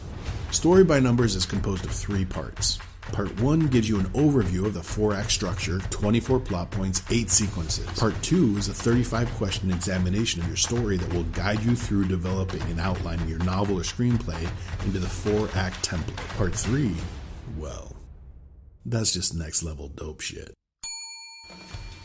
This isn't just another book on theory. Story by Numbers is a diagnostic toolkit for developing and fine tuning your story. You'll also want to pick up the Story by Numbers workbook. For each story you're writing, you'll need a journal to organize your ideas. The Story by Numbers workbook is a companion notebook that walks you through the process as you outline your story and guide you through each phase of development. From constructing your protagonist's internal drive to plotting conflicts that expose character to composing scenes that drive compelling stories. By the time you've completed your story by numbers workbook, you'll be ready to finish your manuscript. Whenever you ask a writer what it takes to write a good story, they usually say there are no rules. If you want to know what they really think, ask them about a novel or movie they hate. Immediately, they'll unload a litany of do's and don'ts so specific, so precise, you'd think they're citing commandments. We all know following a formula is what turns stories into zombified, hacky imitations of better stories. You don't want a formula, you want a process. A method composed of practical principles that breathe life into your concept. You don't want some bullshit magical key. You just want to know what works and what doesn't. Does your story resonate or not? Everyone knows there are no rules for writing a great story. Now that we've gotten that out of the way, here are the rules Story by numbers. Write more, better, faster, doper.